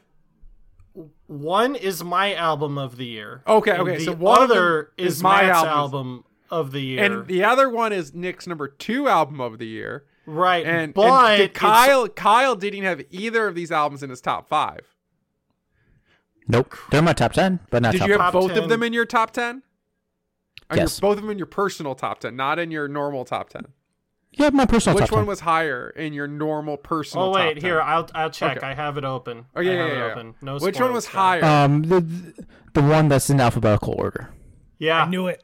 Yes. So that's our okay. So Ben, go in alphabetical order because it's correct. No, that no, he's saying the other way around. He's saying he has your album ranked lower. Really, Kyle? Fuck you, buddy. Yeah. No, like if we're going alphabetical order, then number two is that what's coming next. Well, we Kyle, would go you're adding numbers Yeah. here. It's not helping. Do the K. A B C D E F G H I'm just going J person chat because I know exactly you know what Go it what? for the You- K you- one. You, you know what? Here's what we're gonna do. Go with the K one. The person who wins the King of Kings average ranking will be able to determine which of these two albums. There's gonna be some album utter of the year. fuck shit with that Oh, score. well, now, then I it's feel. a lock. Then, if it's the tastemaker, then it's a lock. And because of that, I will go through those average scores now. The person in, let's say, second place, the the person in last place, Yeah, go, and and I like top. to say I like to say last place in a joking manner because if it was basketball, their average score of thirteen point six five would be pretty respectable. Yeah, Unweighted, the average score is a seventeen out of twenty five. Yikes! with a range of 23 Wow, we're getting the full statistical analysis here, boys. uh, and the average score within our top 25 is a 14.2 um that would be me Yay! yeah it's a shock i know so i so for i for the next Thanks, Kyle. one year You're welcome. i am a piece of shit Yep, you have no musical opinion now. Um, but before that takes effect, let's talk about what's probably going to be the number two album of the year. I I liken it as a one A, uh, and that is No, it's a- the Great Below, Swedish black metal, uh, and an excellent album. This was my favorite album of the mid year, and uh, I've listened to this more than anything else and I, I can't stop listening to it. I can't find a, a, a song I like less than others in it. Um, it is not a particularly uh, avant-garde album. No. it doesn't do anything different, uh, but I would say song for song, it's probably my favorite single album I've listened to. Um, You're welcome. a- and I and I just I cannot stop listening to it. I like I cannot find fault with it. Uh, everything's each song is varied. It's its own individual thing. It, it's just I, I I really feel like it's a perfect album. Uh, I I love uh, artists that try to do different things. But when you have something like Kvaen's Great Below, I don't really like I don't know. I, I I think it sort of transcends doing something different if you just do it perfectly. Um, and I have I have absolutely no qualms whatsoever with this album. Genuine five out of five. Um, it's fucking awesome as fuck. Uh, Kyle, talk to me. So yeah, this was my number one in the Mid-Year Roundup. It kind of fell off. I felt like there was uh, the black metal albums I posted in my top five just kind of edged it out a little bit. Um, I think it's still a great album. I just haven't. I've but after the Mid-Year Roundup, I only gone back to it just a handful of times comparatively to the other albums I've uh, picked. Um, it's it's a great album. It kind of traverses through the history of black Yes. metal, in my Yeah, opinion, really where does. it kind of yeah, where it starts with like that black and thrash first wave, then kind of devolves into second wave. Then you got some symphonic black metal, some more melodic black metal. It it, it encompasses almost the whole genre within 39 minutes, and it's just a fun time. It's one dude too, which makes it even more impressive, and is is just exciting. Um, I just wish I kept tabs with it a little bit more, to be quite honest. See, for, Alright. for, for, for me, what makes Kvaen very interesting is that I, I think they're great. I mean, this would have this is in my top 20, top 15 of the year personally. It rated number 11 on this list. I think the thing that holds back this album from being higher for me is how good their 2020 release Funeral Pyre was.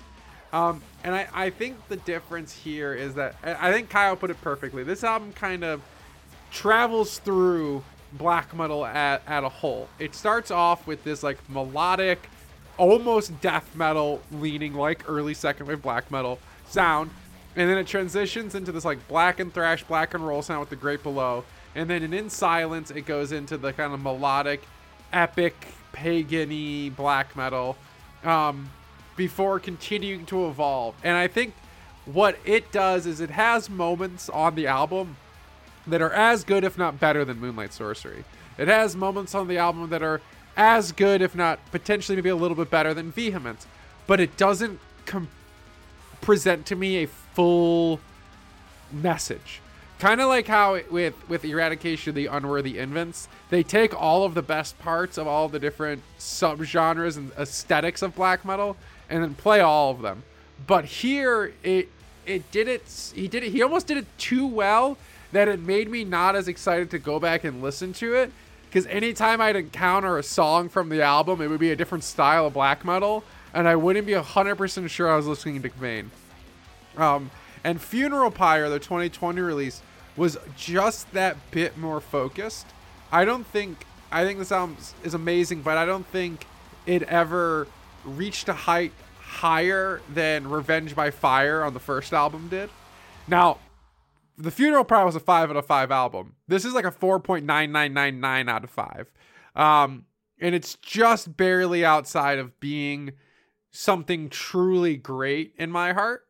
Um, but when it comes to playing this style and, and fashion of black metal, oh, does it do it well? But it's just kind of doing a little, I don't know, too much. I don't. It's hard to say that, but See, it's, I would agree with you if if it stumbled anywhere, and I don't think it does. Like, I I get what you're saying in that it there isn't like a a sort of central, um, uh, any any sort of like central thing holding everything together.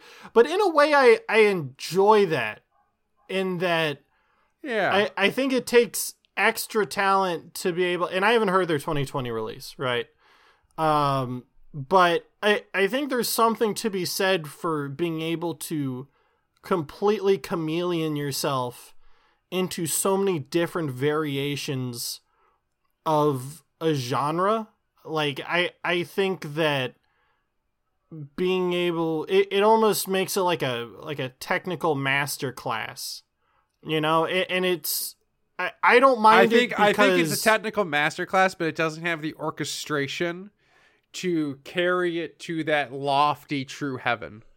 hmm interesting i i can i think i can understand that I mean, this is like to nitpick here. This is an incredible fucking album. Like it's very good, but it just doesn't it doesn't have that nugget that carries me over the edge.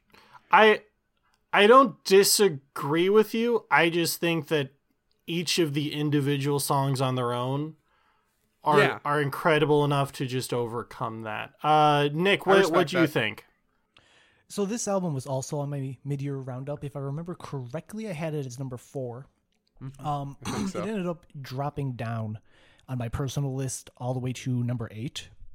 Um, and that's honestly because like the more I listen to the album, and again, like it's just a fantastic album. Like you guys have basically said every positive thing there is to say about the albums. So in my opinion, the reason it fell down for me is that I found myself wanting to listen to the exemplar of whatever subgenre they were playing. Yeah. So, for example, the, the most obvious example to me is Sulfur Fire. When I listen to Sulfur Fire, I just want to listen to Zarbomb by Necrophobic. Yeah. And he's on he he plays Jacob Jacob has a lot of connections in the black metal scene and um Necrophobic's drummer actually does a solo performance on this album. I didn't know that. That's actually really cool. Yep. Um, with that being said, pretty much every song on here I feel that way. And again, none of it is bad. This is a really good album. It's on my top 10 for a reason, but it fell down because I felt like when they were playing each individual type of black metal, there was another band I was thinking of the whole time. hmm interesting um That's fair. Well, very cool. Um, I I think do we get everyone there? Yeah. I think so. Yeah. Okay. Now we're on to cool. the Well- Well, that greatest- well that is Kvaen. Uh, and Who's our now official that it's tastemaker? time to go to Kvaen, I must finish our our averages. So uh, I am a piece of shit for the next year. Uh, Kyle came in third. Uh, Yep. he he had a range of eleven.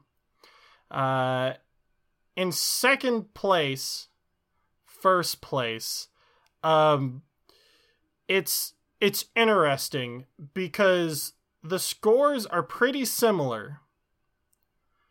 So long as you take out Zovi and Yep. then she saw everything. Uh, but when you include it, it is close, but no cigar for Matt. Uh, he has an average score of 10.2, unweighted with his rankings taken out. That's a 12.6. A range of 17 Could have taken And an out average- and lock this in. and an average ranking within the top 25 of a 7.8. I respect that. The I stand. I stand. I stand by my progressiveness. Who is the King of Kings? I stand by KFCMC. God no. The King of Kings Nope.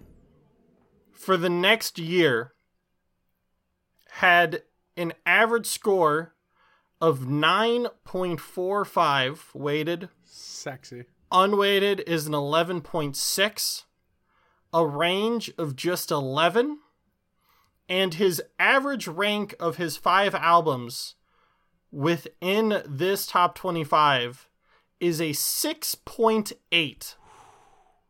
Uh, with I got taste, four what can I say? of his five albums Barely. Being within the top 10. So I would like to say congratulations to our King of Kings for the next year, Nick.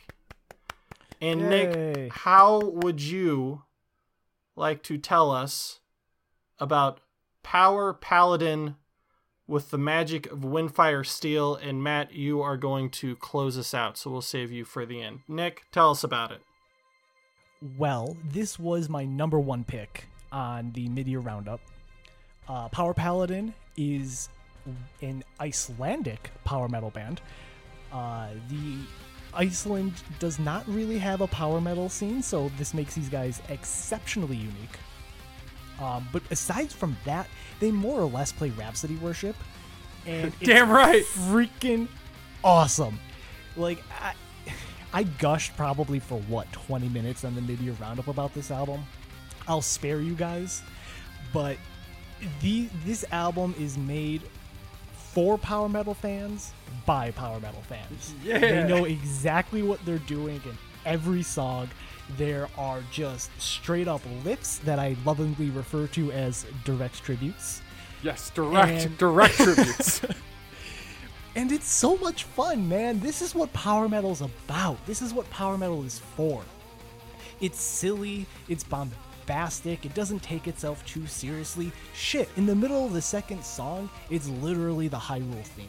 Like, they know what this album is, and they run with it, and they do it so good. Ugh, I love this album so much. I'm so happy that this wound up being number one because I had a whole apology prepared for them about Fellowship taking over, but I'm glad No. this, this wound up being number one. They definitely deserve it. I adore this album. Go listen to it. Uh, let's throw it to Kyle. I would first like to apologize to the people of Power Paladin. Um, I didn't. That comment of direct rips um, does not reflect to on the album. They are direct tributes. Just Um, please fucking drop tributes. your merch Kyle. link. Yep. Please drop the uh, your merch link to uh, Fourth Times a Charm official. Yeah. Um, I will gladly buy your merch. Um, please, Compensate. I, I want to buy These your are merch. reparations, Kyle. yeah, th- these are reparations. I want to buy your merch. I want patches. I want shirts. I want. I want a Please. fucking I wanna power buy your paladin merch. back patch. Oh, that'd be awesome. Dude. Guys, Power Paladin. Make it happen. So please, please, I want to buy your merch. All right. Anyways, no, this album fucks. um, eh, like you guys said, it is Rhapsody tribute. It is fantastic through and through. It's engaging. It's fun. A little campy, but in the good way. Great solos. Great drumming. Great bass work. Not much I can say. Flying vocals. It's just great. Ben. I had it at 15. Um, I don't like power metal. Boo! Boo, Yeah, this is why I don't- you're the piece of shit of the year. I I don't. This seemed like a great year for power metal. Oh, Um, yeah. Um, We had two good albums. What a year for power metal. It's two I guess more than it- I was expecting. Blind Guardian Um, counts, kind of. Like I, uh, you know, There's a good, it- there's a good Rhapsody album this year too. I so I saw that you guys all ranked Power Pal- Paladin pretty high, and so I listened to it like two or three more times, and instead of me liking it more, it was like really starting to grate on me. Um, I I don't like shit like the Legend of Zelda tribute like themes and shit. I I don't. It's just it's just not what I enjoy from this stuff. Uh, so I will instead pass the baton over to Matt to to keep us feeling fresh. You know, I I ranked this uh, nine spots below KFC Murder Chicks, uh, and I stand by that. Uh, but how about how about after this excellent top 25 albums? I'll run through them one more time, but before that, Matt, how about you talk to us about your number one album of the year?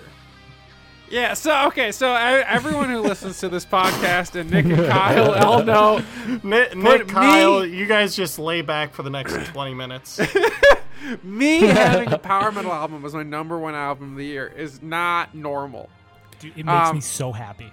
Yeah, I I love power metal. Power metal was one of the ways I transitioned out of listening to Slipknot and listening to like the rest of metal. Um, and it was through bands like Nightwish, like Kamelot, and primarily bands like Rhapsody. Uh, Rhapsody of Fire, uh, I went back and listened to their entire discography this year because of this band, Power Paladin. Um, I I love the idea of a paladin. A paladin is a knight or soldier who embodies the imagery and the message of like a god or deity. Um, and these guys are legitimately power paladins because their god is power metal, and they worship and sing it across the land. They are magical bards singing great fucking tunes and showing great reverence and love for the history and totality of power metal, especially the Rhapsody symphonic epic European sound that truly captures kind of what I talked about with vehemence, uh, this grand landscape of music and of magic and power and storytelling. Now, when I first listened to this album, I, I Nick, you can if you remember, I think I put this at like three Yeah, or you had it, four? like, middle of the pack. And it, and it was because at the time it was just really, really, really good. Like Rhapsody and other power metal bands I like, uh, kind of personified in the music. But as the year went on, I was thinking about this episode and what we were gonna do, and there was one album that no matter what day of the week it was, no matter what time of day it was, no matter what mood I was in, I wanted to listen to Power Paladin. It just kept coming up. I'm pretty sure Kraven the Hunter is my most listened to song on Spotify this year. I don't think there's any other album that captured my attention so much. They I the amount of times I listened to Holy Thunder Force and Ride the Distant Storm back to back and two or three times at the exact same time playing in sync, it makes my body ache with joy. But that's the surface this is an album that, that for me really truly benefited from those repeat listens and i bet and i think nick you can attest to this what makes power paladin amazing. Isn't their ability to directly reference and have direct tributes to these grand artists of yore in this genre but it's the moments when they're just power paladin. When when power paladin is just being power paladin like on creatures of the night or on, or on tracks like evermore or on tracks like there can only be one there's references and aesthetics that that fit in with other genres of power metal but it's just them and those are the songs that like truly sit in my heart as the things that make this an album of the year make this a perfect album there is never a second on this album where I'm like, okay, well, well, I'll listen to the next song because I know the song. It's 51 minutes and 25 seconds of just the greatest time. And not on top of all of that, the the gentlemen behind this band are wonderfully kind. Great to talk to. They're really nice, uh, and they appreciate people appreciating their music, and that's really fucking cool. Um, this is a debut album and it's fucking outstanding. I don't know where Power Power Paladin can go from here, but the only other power metal band that's ever hit it this hard out of the gate is Rhapsody, Helloween, and Twilight Force. No other bands have hit with a debut that is legitimately a perfect album.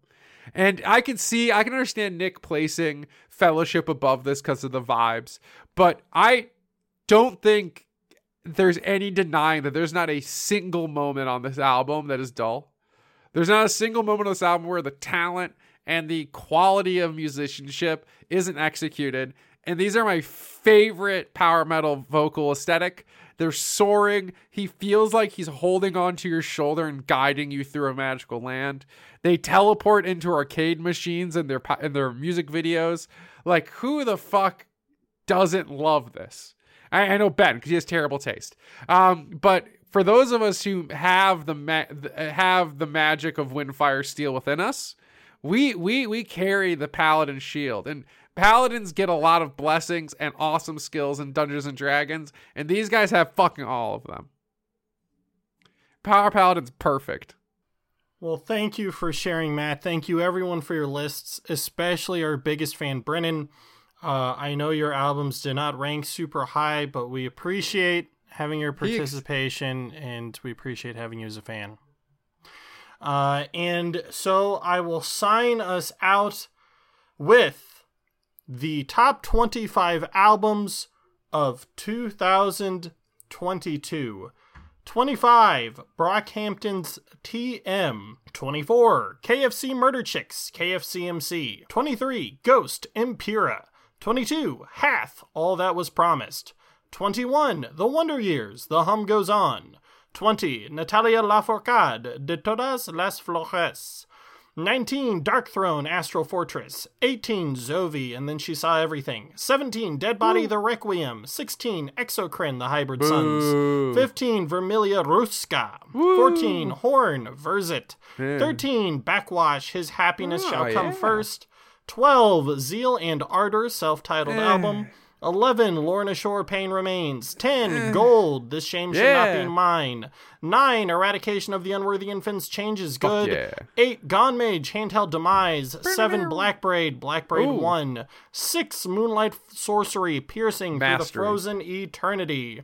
5 Fellowship The Saberlight Chronicles. Joy. 4 Vehemence Ordalies Epic. 3 Saidan Onryo 2 Her Spirit Eternal 1A Kvaen The Great Two. Below Two. and 1 Power no- Paladin with the magic of Windfyre, steel. We will see you next week for a new episode and next year for a new album of the year as well as our mid-year roundup in June, July-ish. Until then, good night and good morning because you might not be the best taste in music the first time you try. Nope. Nope. Good chance you're not going to get it the second time either. No, I didn't do it this year. Third time around, it still might not happen. But if you try really hard Really hard. and you're me, it still probably won't work out. When the fourth time's the charm, good night and good morning! Please drop your merch links in the DMs. We want your End the episode with the last line from from the last Power Paladin song, far across the sea at the edge of what we have chosen to behold. Reach out and trust in the strength that lies within our deepest dreams. If we choose to stay and to fade away, we may never return. Fucking 2022 was a great year of music.